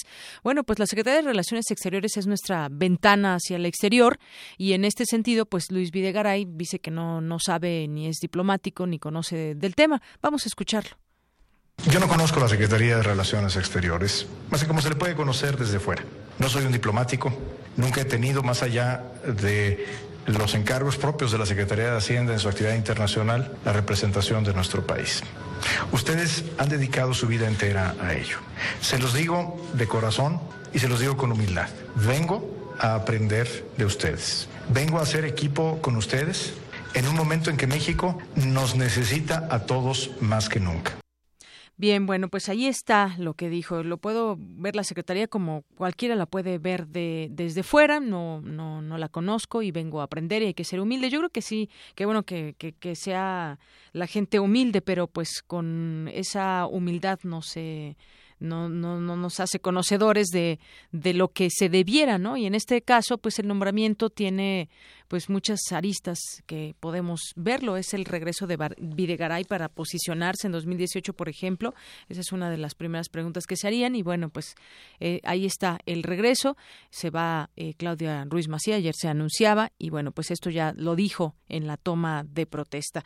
Bueno, regresando a este, a este tema, eh, donde también pues ha sido fuerte la reacción de la propia iniciativa privada, porque ya hoy exige al gobierno seguridad por saqueo. El Consejo Coordinador Empresarial, la Coparmex exigen a las autoridades, a las autoridades federales y estatales garantizar seguridad a comercios y ciudadanos ante saqueos por gasolinazo. Evidentemente, pues ellos también ven por sus intereses y dicen esto no puede pasar. También eh, reabren seis terminales de Pemex, intentan ordeñar una pipa en Guerrero. Son parte de los titulares que leemos en los distintos en los distintos eh, portales. Le comentábamos también también lo que dice la Asociación Nacional de Tiendas de Autoservicio y Departamentales de México, la ANTAD, que informó que los disturbios que iniciaron por protestas contra el alza de gasolina se han salido de control y ya se registran cerca de 250 tiendas saqueadas en su totalidad. Estos reportes son de tiendas del Estado de México, Hidalgo, Michoacán, Veracruz, Tabasco y Quintana Roo. Esto lo dijo Manuel Cardona, director de Relaciones eh, de Gobierno de la ANTAD, y también dijo que las protestas derivadas del gasolinazo ya se están saliendo de control. Y yo le decía aquí que, bueno, pues una cosa es la protesta social pacífica y otra, muy diferente, lo que estamos viendo con respecto a esos saqueos. Por rumores de saqueos también cerraron 20.000 negocios en la Ciudad de México. ¿Qué está, ¿Cómo es que se está provocando todo esto? Porque pues de un rumor se puede llegar a este tipo de cosas. Cerraron 20.000 negocios en la Ciudad de México. Eh, 20.000 pequeños negocios que cerraron allá en la ciudad, dejando de percibir ventas por el cálculo es de 52 millones de pesos a causa de falsos rumores que se difundieron a través de redes sociales sobre presuntos saqueos. Esto lo dijo Humberto Lozano, presidente de la Cámara Nacional de Comercio, Servicios y Turismo de la Ciudad de México. Y bueno, pues esto es parte de lo que está sucediendo en las últimas horas.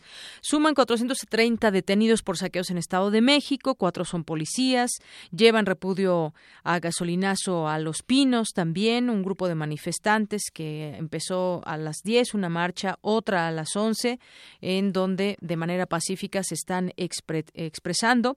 También hay una convocatoria de una protesta pacífica para el próximo 9, lunes 9 de enero, otra más para el 11 esto lo está, eh, está convocando Morena para la del 11 el Movimiento de Regeneración Nacional Morena anunció que emprenderá en la ciudad una campaña intensiva de rechazo al aumento de los combustibles junto a la puesta en práctica de protestas pacíficas en contra del llamado gasolinazo. En las carreteras también hemos estado reportando aquí distintas eh, situaciones. Transportistas que realizan hoy bloqueos parciales y toma de casetas en autopistas México-Puebla, la carretera México-Cuautla y en donde Caminos y Puentes Federales confirmó que la autopista México-Puebla enfrenta cierres parciales en la caseta de Ixtapaluca y bueno, pues otras en otros lugares también como Chihuahua se han presentado estas situaciones. En Nuevo León también protestan traileros por gasolinazo y estaremos dando cuenta de lo que suceda en el tema.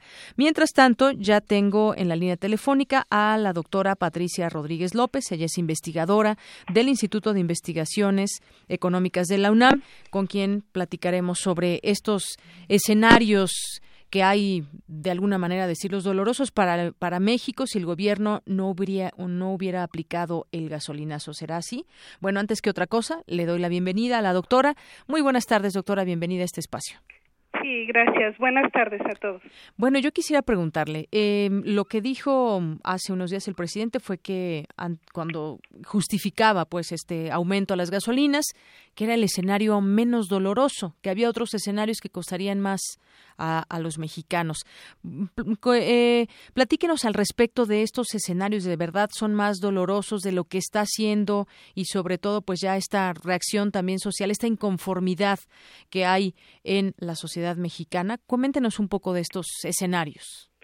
Bueno, es una defensa de, de la política económica y sobre los precios que está poniendo el gobierno de de Peña Nieto y es por eso que en su discurso dijo que serían los menos dolorosos, pero realmente creo que no, no podríamos confirmar que eso es. Eh, realmente lo que él, ellos están diciendo es que si no hay un aumento de la gasolina, eh, habría un problema de mayor endeudamiento por parte del gobierno y que cosa que se ha visto que ha crecido muchísimo en los últimos años el endeudamiento y por, o por otra parte se tendría que haber recorte del presupuesto del gasto público y también eso afectaría directamente a los programas sociales. no creo yo que fuera más doloroso hacer un tipo de política de aumento de precios o de análisis de los impuestos que están incluyendo en el precio de la gasolina, que se hiciera un análisis, eh, digamos, que fuera poco a poco el incremento aumentando o que existieran precios diferenciados, em, como ellos llaman, para o para los eh, automóviles particulares o para la industria o para el transporte eh, colectivo, digamos, o de carga. Creo que la, como lo hicieron y en el momento que lo hicieron, eh, pues marca mucha torpeza de cómo instrumentar una política de aumento de la gasolina que es un precio fundamental para pues para todos, ¿no?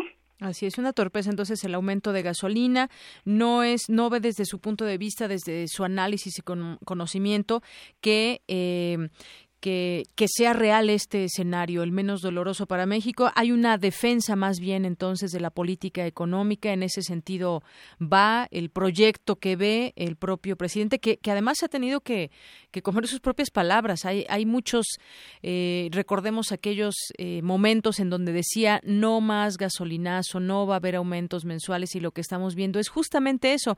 Ese es también parte de, del enojo social que no justifica, bueno, vaya, hay un comportamiento internacional del cual no estamos exentos, pero pues hay una, una situación de inconformidad por eso que, que nos sentimos como engañados ante una situación que se prometió y que no se está cumpliendo y que se nos dice además que es lo, menos doloroso que se dice y además que esto es lo mejor que, que, puede pasar y que ni modo no nos gusta, pero hay que afrontarlo y pues también el, el, el propio gobierno tiene que medir impactos. Evidentemente esperaba ya ante este anuncio una protesta, una protesta social, pero pues bueno, vamos a ver, también hay un mensaje que dará en próximas horas eh, por la noche, pero entonces estos, estos escenarios, usted doctora, que nos dice si no hubiera habido este aumento, habría un, endeudamiento mayor, un recorte al presupuesto que impactaría programas sociales. No podemos pensar, por ejemplo, en ese momento en una palabra como la austeridad desde, desde el gobierno, porque pues no le han bajado en muchos de los gastos que tienen, por ejemplo, y, y este pues es una amenaza latente, recortemos el presupuesto y pues bueno, no, no nos gusta a nadie que se recorte el presupuesto, pero ¿en qué áreas no, no se está recortando también el presupuesto, por ejemplo? Claro, no, y también eh, eh, lo que se había dicho es que no iba a haber aumento de impuestos y realmente parte del aumento del precio de la gasolina es por los impuestos y que son cerca del 40% o más el precio que se está aumentando es por IVA y por IEPS, que es este impuesto que sí va, se supone que va a los estados, pero que si no se logra explicar o que se da en un solo momento un 20% al, al precio de la gasolina es demasiado, cuando el salario y todo lo demás no sube, ¿no? Entonces, creo que es un fue una torpeza de política económica eh, haberlo hecho en este momento y también haberlo hecho de esta magnitud. Y yo creo que debió haberse hecho de otra forma, decididamente, y pensar no cobrar 40% de impuesto a la gasolina, porque eso implica pues que va a impactar en cascada a todos y ya eso lo sabemos y también afecta al tipo de cambio que también sabemos que nos afecta directamente a todos los consumidores. Entonces, creo que fue una torpeza y que eh, quizá den un, marcha atrás, no sé si continúan estos problemas sociales, quizá revaloren un poco el aumento en el impuesto o que están cargando a la gasolina, ¿no? Así, no sé si revaloren o, no ese tema, tendrán que medir también los, los propios impactos, pero por lo pronto, y yo me, gustaría preguntarle también, a ver si nos puede dar una opinión, doctora, se anuncia que, anuncia López Obrador, por ejemplo, y algunos de, los diputados de, Morena, que propondrán a la Comisión Permanente se convoque a un periodo extraordinario de sesiones a fin de modificar la Ley de Ingresos 2017. Algunos decían, bueno, no, esto ya, ya se aprobó, ya no se puede hacer nada, pero decían que si hay voluntad, incluso lo decía por ahí algún, algún prisa, se podría hacer. Esta medida busca revertir el alza en los precios de los combustibles y bueno, él dio un mensaje por ahí en redes sociales, en, en Facebook, donde hizo un llamado al Congreso para actuar en consecuencia con el llamado de la ciudadanía. Fue la diputada Rocionale que va a proponer en la comisión permanente que se convoque un periodo para eh, de acuerdo al procedimiento constitucional, esto es viable y que se puede hacer para reformar la ley de ingresos y revertir el aumento en las gasolinas. ¿Cómo ve desde su punto de vista eh, este tema? Pues yo creo que sí se va a hacer y quizás sea correcto y como se está viendo la situación, pero lo complicado, digamos, es que ¿por qué se llega a, a estos momentos? ¿Cómo es posible que ellos no lo no hayan previsto y se haya aceptado que eh, estaba escrito que para 2018 se iba a hacer la liberación del precio de la gasolina y aceptaron firmar y hacerlo en 2017 y eso fue en general en toda la Cámara de Diputados, en la Cámara de Senadores. Digo, pagamos tanto para asesores, pagamos tanto para eh, que ellos estudien y vean todas las propuestas. Y cómo es posible que ahorita se llame a un periodo extraordinario para revertir algo que ya causó un daño económico y social que es un poco irreparable, digamos, ¿no? Todo esto a la visión del mundo, a la inversión, afecta totalmente a México. Así es, es de pronto pues es este enojo contra el gobierno, pero son muchas cosas las que se tienen que ver de cómo cómo se cómo se da y todo el contexto, ¿no? Porque como usted decía, se adelanta un año y esto está está costando bastante por qué es que se hace y tratarlo de entender pues es es es difícil para para la mayoría, para la mayoría lo que está impactando es una eh, es un, un, bolsillo golpeado, es un tema de de dinero, de que ya no alcanza para tal y X o Y cosa y que además, bueno, pues la respuesta ha sido también muy clara de que van a subir los, los van a incrementar algunos precios. Ya incluso por ahí los, los, eh, la industria del pan prevé un, un aumento por el por el gasolinazo, ¿no? Prevén aumento en el precio del pan. La Cámara Nacional de la Industria Panificadora y, y, similares dijo que podría aumentar el precio 50 centavos en promedio por el alza del costo de materias primas, así como la gasolina. Sabemos que si aumenta la gasolina, aumenta todo. Así es, pero yo creo que el costo debe ser tanto para el gobierno como para toda la clase política porque no debería de ser un contrapeso todo el poder legislativo y decirle y, y, ser sensible a que pueden existir estos problemas y les aceptan este tipo de incrementos, este tipo de impuestos. Entonces debe de ser un costo para toda la clase política eh, que habiendo tantos estudiosos no consideran realmente distintas propuestas, sino eh, están metidos, no sé qué están pensando, no están especializados en los temas eh, importantes y cometen este tipo de errores, ¿no? Así es. Bueno, entonces se podría hacer, porque así lo permitiría la ley, ajustar la ley de ingresos, pero pues sería una cuestión más bien de voluntad de todos. a mí me, en este escenario me parece difícil que den marcha atrás, pero pues bueno, hay una, una propuesta que habrá que comentarse, la estamos comentando en este momento, de esos diputados de, de Morena y que, bueno, a quienes encabeza López Obrador en, en este partido. Así es. Muy bien, bueno, pues eh, doctora Patricia Rodríguez, muchas gracias por tomarnos esta llamada y darnos su punto de vista, su análisis sobre esto que está sucediendo, en donde nos quedamos con ese tema, una torpeza política, una defensa de la política económica que no nos está llevando por buen camino. Así es. Muchas gracias. Que esté muy bien. Hasta luego. Hasta luego. Muy buenas tardes. Al doctora Patricia Rodríguez López, investigadora del Instituto de Investigaciones Económicas de la UNAM. Pues ahí están los otros escenarios. Quitémosle lo dolorosos. Esa fue palabra de Enrique Peña Nieto. Hay otros escenarios para México. Él optó por este. Se optó por este de subir la gasolina y ahora pues tenemos estas consecuencias, se prevén todos estos incrementos y además pues hay una protesta social en el en el país. Y bueno, le decía yo de lo de Nuevo León, que ya unos 50 tráileres fueron colocados esta mañana en un carril de la carretera nacional a la altura del municipio de Santiago en protesta por el incremento al precio de la gasolina.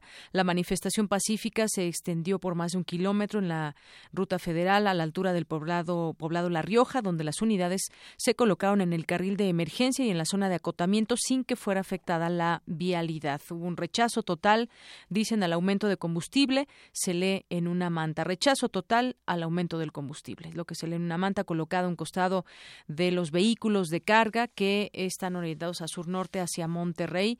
En este lugar, ubicado a 30 kilómetros del centro de la ciudad, se encuentran patrullas de la Policía Federal, Fuerza Civil y Tránsito de Santiago para vigilar los movimientos de estas unidades. También se anunció que saldrán caravanas de automóviles del estadio universitario, universitario, el Estadio de Rayados del Auditorio San Pedro y el TEC de Monterrey.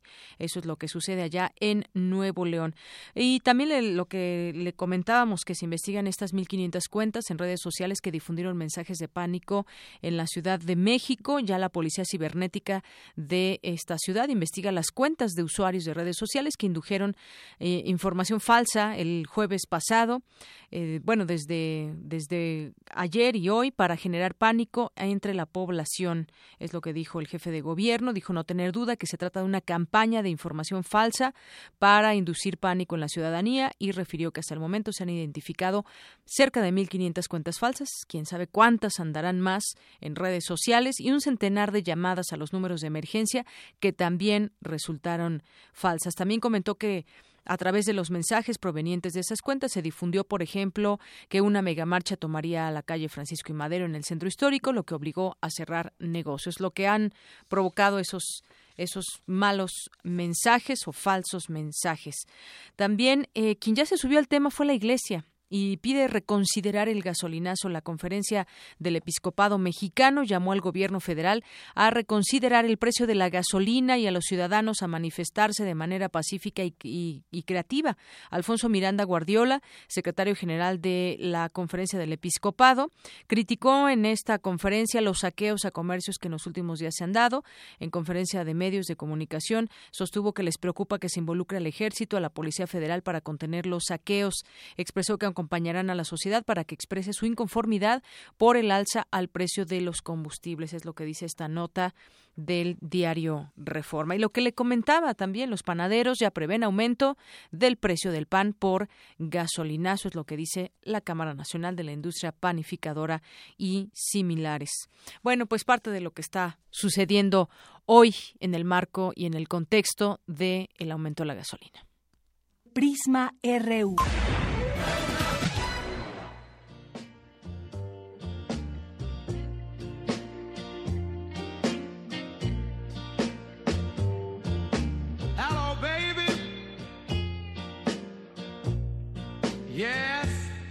It's really me.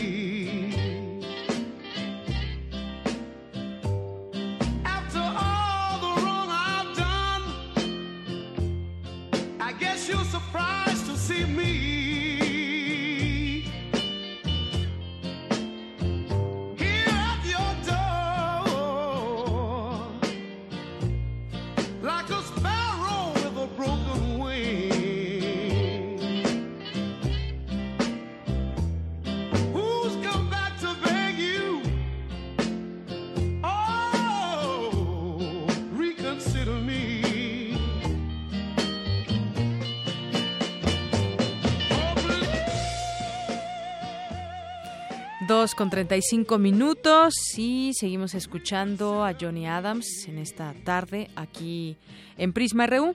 Reconsider Me es la canción de Johnny Adams.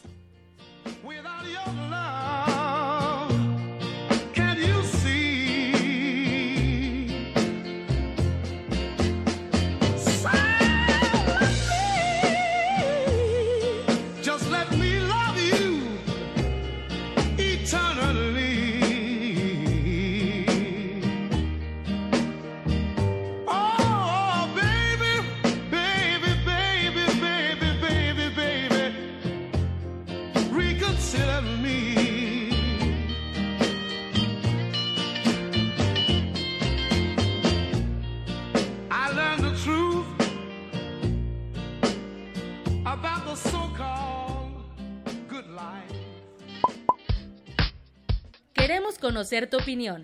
Síguenos en Twitter como arroba PrismaRU.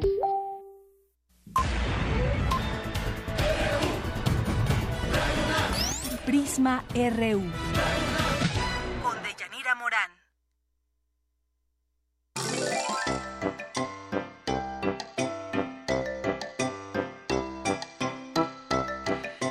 2 con 37 minutos y le quiero dar la bienvenida en este, en este espacio y bueno, pues arrancando arrancando el año. Ah, un momentito más, un momentito más para platicar con Hugo Huitrón, quien es director de Gaceta UNAM, porque ya hay, hay avances, nos presentará los avances que hubo para el eh, que va para este año.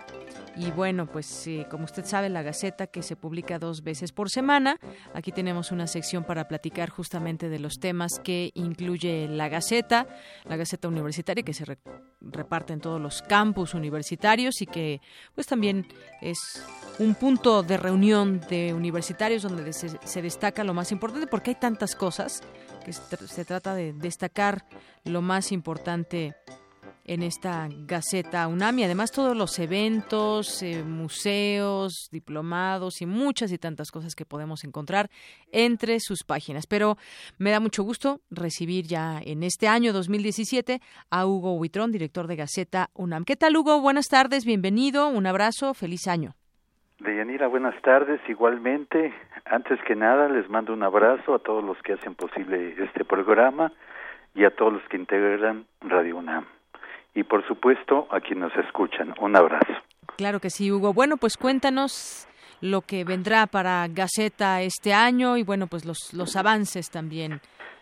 Sí, mira, tenemos en nuestro primer número los avances de 2016, eh, una en su oferta educativa, en investigación y generación de conocimiento, en el respeto y en la igualdad de género, en transparencia, y en, su, y en su gran cantidad de actividades de difusión y extensión de la cultura. La Yanira fue un año de distinciones y reconocimientos al trabajo académico de profesores, investigadores y alumnos. Recibió al menos 598 galardones, como los Premios Nacionales de Ciencias y de Artes y Literatura.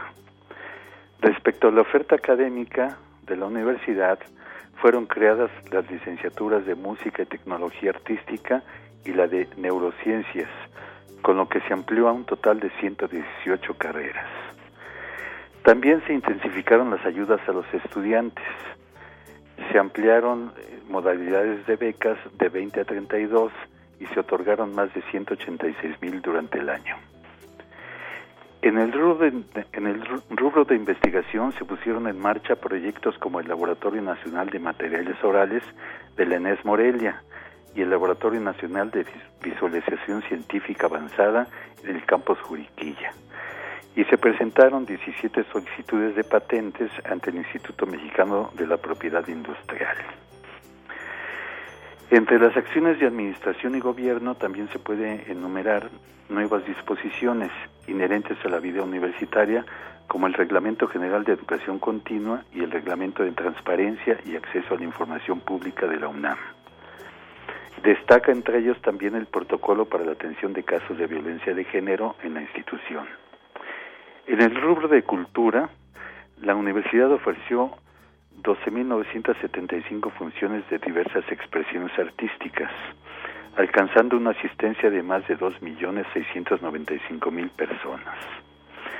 Y por último, en su, en su sesión del año, el Consejo Universitario aprobó el presupuesto que ejercerá la universidad en 2017 y la transformación del programa universitario de estudios de género en Centro de Investigaciones y Estudios de Género. Ese es parte del resumen que publicamos el día de hoy, este, entre otras muchas cosas que tenemos en, en las páginas de la Gaceta. Efectivamente, Hugo, veo presupuesto 2017, será austero y con orientación académica. Y bueno, 2016, que fue un año de, logros y retos, como bien nos comentabas, las visitas que hubo a los distintos museos, en el caso también de la exposición Anish Kapoor, que atrajo más de 400 mil visitantes. Y bueno, pues ahí está parte también de, de lo que se vivió el año que acaba de terminar y lo que vendrá eh, sin duda importante para la UNAM y que estaremos muy al pendiente eh, de lo que suceda en las páginas de Gaceta. Muchas gracias, Hugo.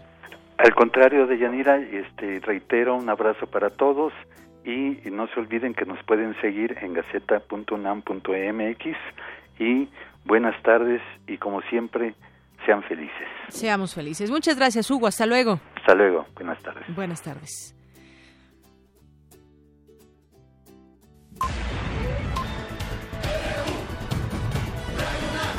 Prisma RU. Con Deyanira Morán.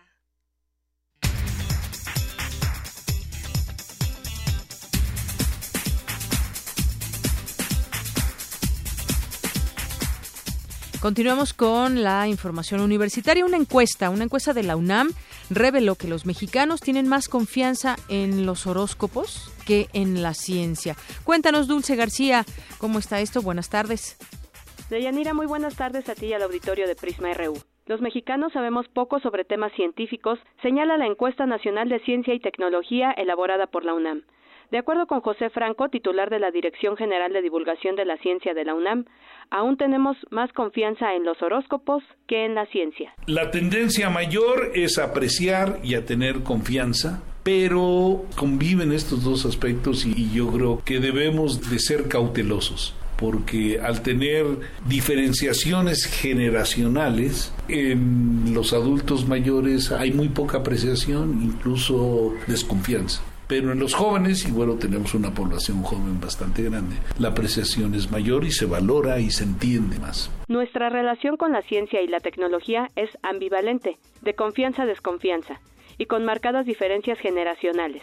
Además, Adultos mayores la aprecian menos y los jóvenes la entienden más. El también astrónomo refirió que además de la edad, el grado de estudios y el nivel socioeconómico influyen en esa valoración de los conocimientos científicos. La diferencia más marcada por criterio sociodemográfico se presenta en los grupos de edad de 15 a 20 años y de 55 a 64. Los primeros tuvieron en promedio una calificación de 6.2 contra 3.8 del segundo grupo. A la pregunta ¿podría decir tres palabras que se asocien con la palabra ciencia? 19.9% de los encuestados respondieron no sé. Un dato interesante del estudio realizado a escala nacional es que si bien los científicos no guardan una relación cercana con la población, obtienen los niveles más elevados de confianza entre la gente, 7.7 en una escala de 0 a 10, junto con los bomberos.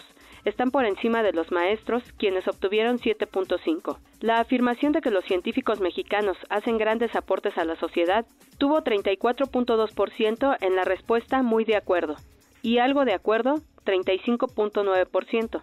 José Franco explicó que en general la gente se interesa más por los temas de salud y el medio ambiente. Para acercarnos a la actividad científica, la UNAM cuenta con uno de los centros más importantes de divulgación científica, no solo del país, sino de Latinoamérica, e incluso de algunas partes de Europa, la Dirección General de Divulgación de la Ciencia. Cuenta además con dos museos, de la Luz y Universum, visitados de manera frecuente por niños de primaria y secundaria. Cuenta también con la revista Como ves, pensada para preparatorianos, pero cuyos usuarios frecuentes son profesores de nivel medio superior que la usan como apoyo de su trabajo.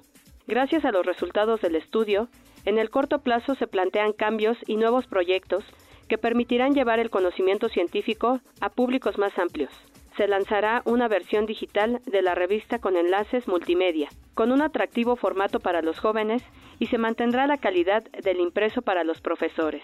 La encuesta nacional de ciencia y tecnología está contenida en el libro Ciencia y Tecnología, una mirada ciudadana que forma parte de la colección Los mexicanos vistos por sí mismos, los grandes temas nacionales, coordinada por Julia Isabel Flores, del área de investigación aplicada y opinión del Instituto de Investigaciones Jurídicas de la UNAM.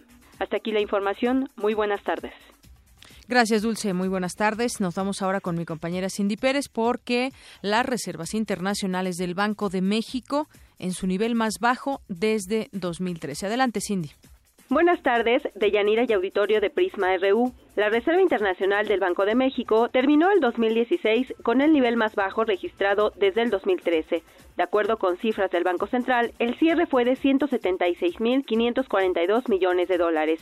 José Nabor Cruz, académico del Instituto de Investigaciones Económicas de la UNAM, afirmó que la caída en el indicador se debe principalmente a los movimientos especulativos que ha tenido el tipo de cambio en la relación peso-dólar. Sin lugar de dudas, dada la gran incertidumbre que ha tenido a nivel internacional, sobre todo por la elección de Donald Trump como presidente de Estados Unidos, hemos visto que el peso a partir de octubre se ha venido depreciando prácticamente más allá del 10%.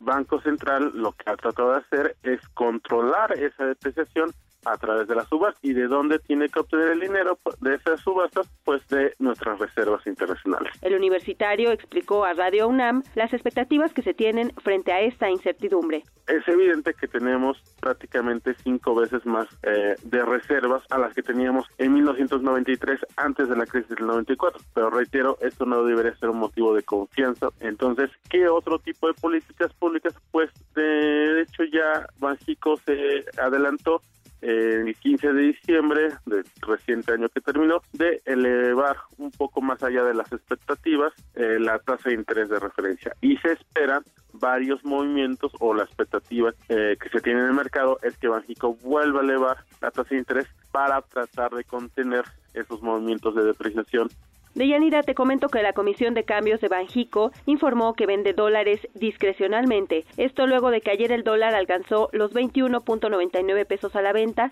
tras una depreciación de 4.390 en tan solo tres días, luego de la cancelación de un proyecto automotriz estadounidense en San Luis Potosí. Hasta aquí el reporte. Muy buenas tardes. Gracias, Cindy. Global RU.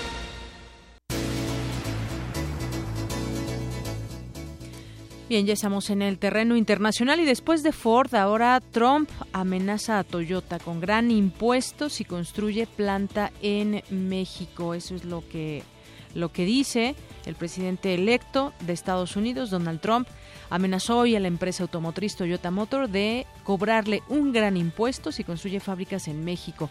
La empresa automotriz hoy señaló que no tiene planeados cambios inmediatos y que esperará a ver las políticas que implementará el republicano una vez asuma la presidencia el próximo 20 de enero.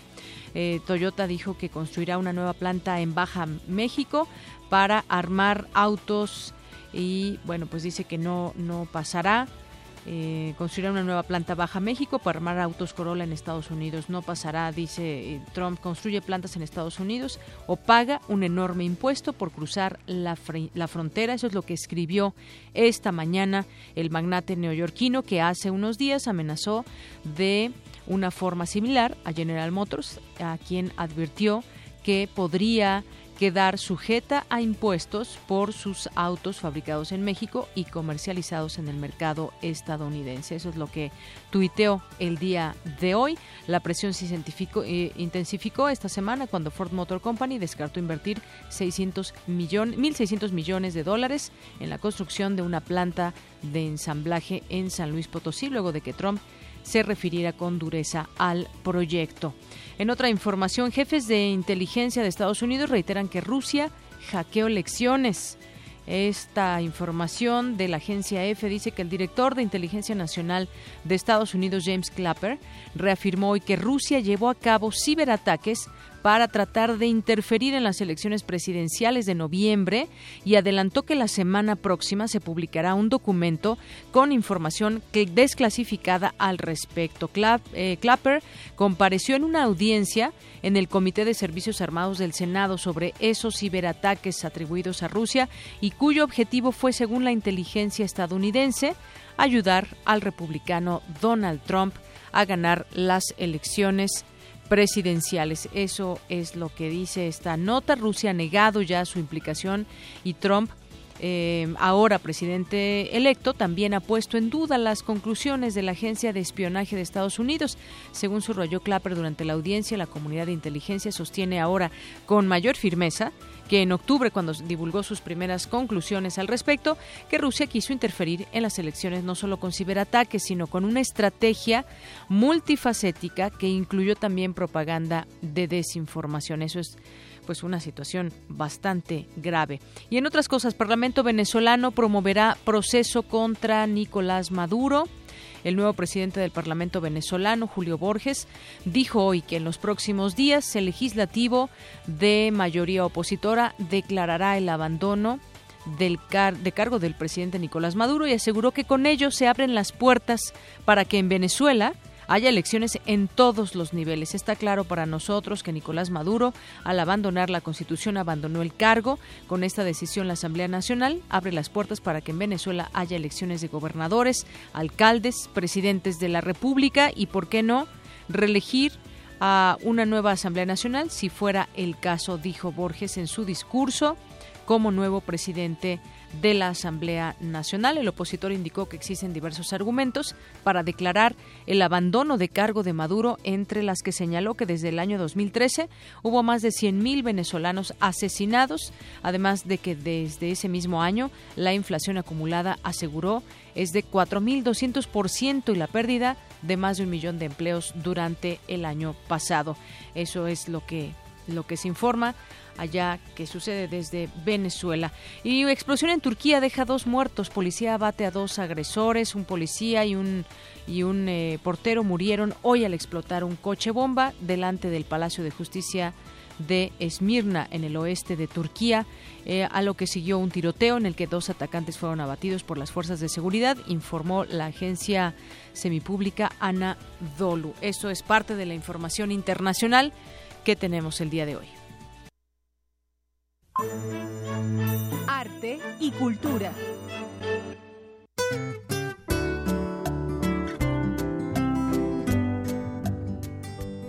Bien, y ya estamos en Cultura, de nueva cuenta con Tamara Quiroz. Tamara, buenas tardes. Buenas tardes, Deyanira. Nuevamente estoy aquí frente al micrófono. Eh, aprovecho que algunos de nuestros radioescuchas siguen de asueto para invitarlo, invitarlos a Universum, Museo de las Ciencias. Visiten las diferentes salas interactivas donde podemos aprender sobre física, química, el cerebro. Por cierto, Deyanira, ¿sabías que el cerebro tiene sexo? Pues de ahí se genera todo, pero que tiene sexo en sí el cerebro, ¿no? A ver, cuéntanos. Los científicos han comprobado que existen diferentes diferencias entre los cerebros de hombres y mujeres debido a que las neuronas se organizan de diferentes maneras dependiendo del género. Por ejemplo, las mujeres somos hábiles en las actividades manuales, tenemos mejor capacidad de lenguaje, podemos realizar varias actividades al mismo tiempo e, identificarnos, e, e identificamos las emociones con mayor facilidad. Los hombres tienen mejor sentido de orientación, imaginan mejor los objetos en tres dimensiones, eh, también tienen más habilidad con ciertos juegos, además el apetito sexual se presenta en mayor proporción en ellos. Aquí sí hablamos ya de, esa parte sexual de Yanira. Eh, bueno, también los invitamos a que visiten el Planetario José de Lerrán. Hay diferentes proyecciones con temas eh, relevantes del universo. También invitamos a la comunidad estudiantil a que formen parte de la convocatoria Becarios por la Ciencia. Pueden entregar su documentación hasta el 12 de enero. Visiten la página www.universum.unam mx para mayor información. No olviden que este museo cumplió 24 años y para celebrar la entrada tiene un precio especial de 40 pesos hasta el 31 de enero. Deyanira, ¿qué le vas a pedir a los Reyes Magos? ¿Ya tienes tu carta? No, es que yo creo que este año me he portado un poco mal, así que, bueno, el año pasado. El año pasado, sí, este año ya pocos días y ya te portaste mal. no, el año pasado. este año muy bien, todo va muy bien. Tal vez una de las novedades eh, para este año son los drones. yo creo que muchos de, los niños que nos están escuchando van a pedir algo, algo así tecnológico y novedoso. Sí, eso fíjate que yo creo que está interesante, ¿no? Cómo, cómo funciona el dron y que pues puedan conocer esto, más allá de lo que habíamos dicho de las tablets y todo Claro, pues ojalá pidan Puede ser un buen regalo, pero con medida. Ojalá pidan algo divertido y que nos cuenten por redes sociales qué es lo que van a pedir, porque ya vienen mañana. ¿Y tú qué vas a pedir? Pues yo con salud me conformo para que lo demás fluya. Muy bien. Les deseo una excelente tarde. Prisma RU. Zarpazo RU. Bueno, y ya está con nosotros Eric Morales, de nueva cuenta. Adelante, Eric. Muchas gracias, Deyanira. Nos vamos con la información deportiva, porque la Asociación de Charrería de la UNAM tuvo su primera participación oficial por invitación en el torneo guadalupano de la Asociación Metropolitana de la Especialidad. Esto se llevó a cabo en el lienzo Charro La Tapatía. Los Pumas alternaron con los equipos de la Nacional de Charros y los anfitriones de la Metropolitana.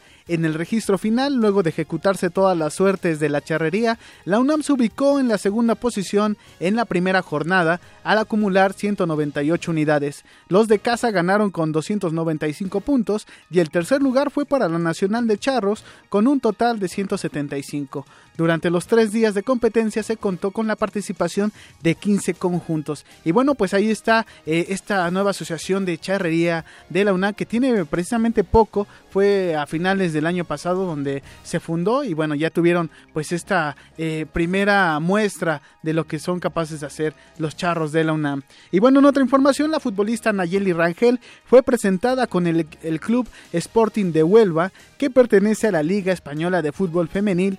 La jugadora azteca afirmó que es un sueño ser parte del balompié ibérico.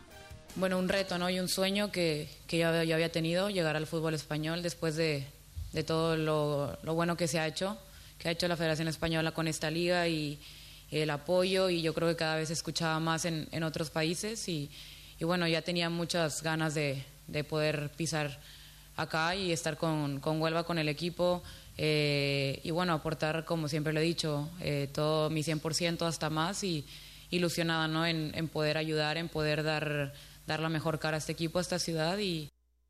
Por su parte, Antonio Toledo, quien es director técnico del Sporting, destacó el liderazgo de la mexicana.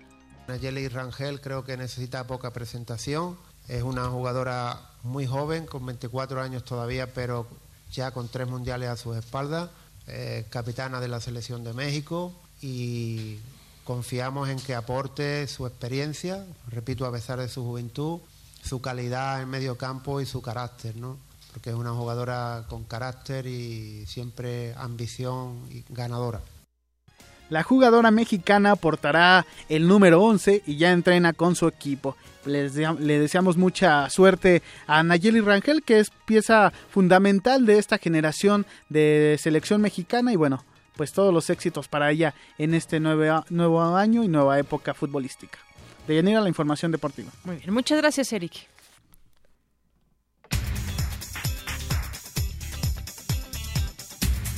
Y vámonos a nuestro resumen final con Dulce García. Dulce, buenas tardes. Buenas tardes nuevamente, Yanira. Les informo que la Comisión Nacional de los Derechos Humanos condenó los recientes hechos vandálicos y saqueos que se han dado en diversos centros comerciales del país luego del aumento en el precio de la gasolina.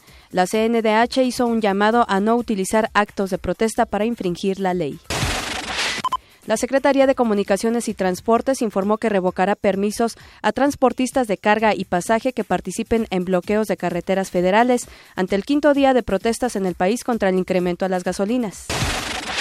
Humberto Lozano, presidente de la Cámara Nacional de Comercio, Servicios y Turismo de la Ciudad de México, informó que 20.000 negocios de la capital sufrieron actividades, suspendieron actividades ante el temor de sufrir un saqueo debido a los rumores de la presencia de personas que recorrían la ciudad cometiendo robos. Y en información internacional, el nuevo presidente del Parlamento venezolano, Julio Borges, aseguró que en los próximos días promoverá un proceso de destitución contra el presidente de ese país, Nicolás Maduro. Hasta aquí el reporte de Yanira. Buenas tardes. Gracias, Dulce. Muy buenas tardes. Vamos a seguir atentos de todo lo que suceda aquí en, los hechos en la Ciudad de México, en el mundo, sobre, sobre eh, todos los temas importantes y que también han generado eh, pues bastante ruido en el tema nacional con respecto al tema del gasolinazo, me refiero específicamente. Muchas gracias por su atención. Soy Yanira Morán y en nombre de todo este gran equipo le deseo que tenga buena tarde, buen provecho y hasta mañana.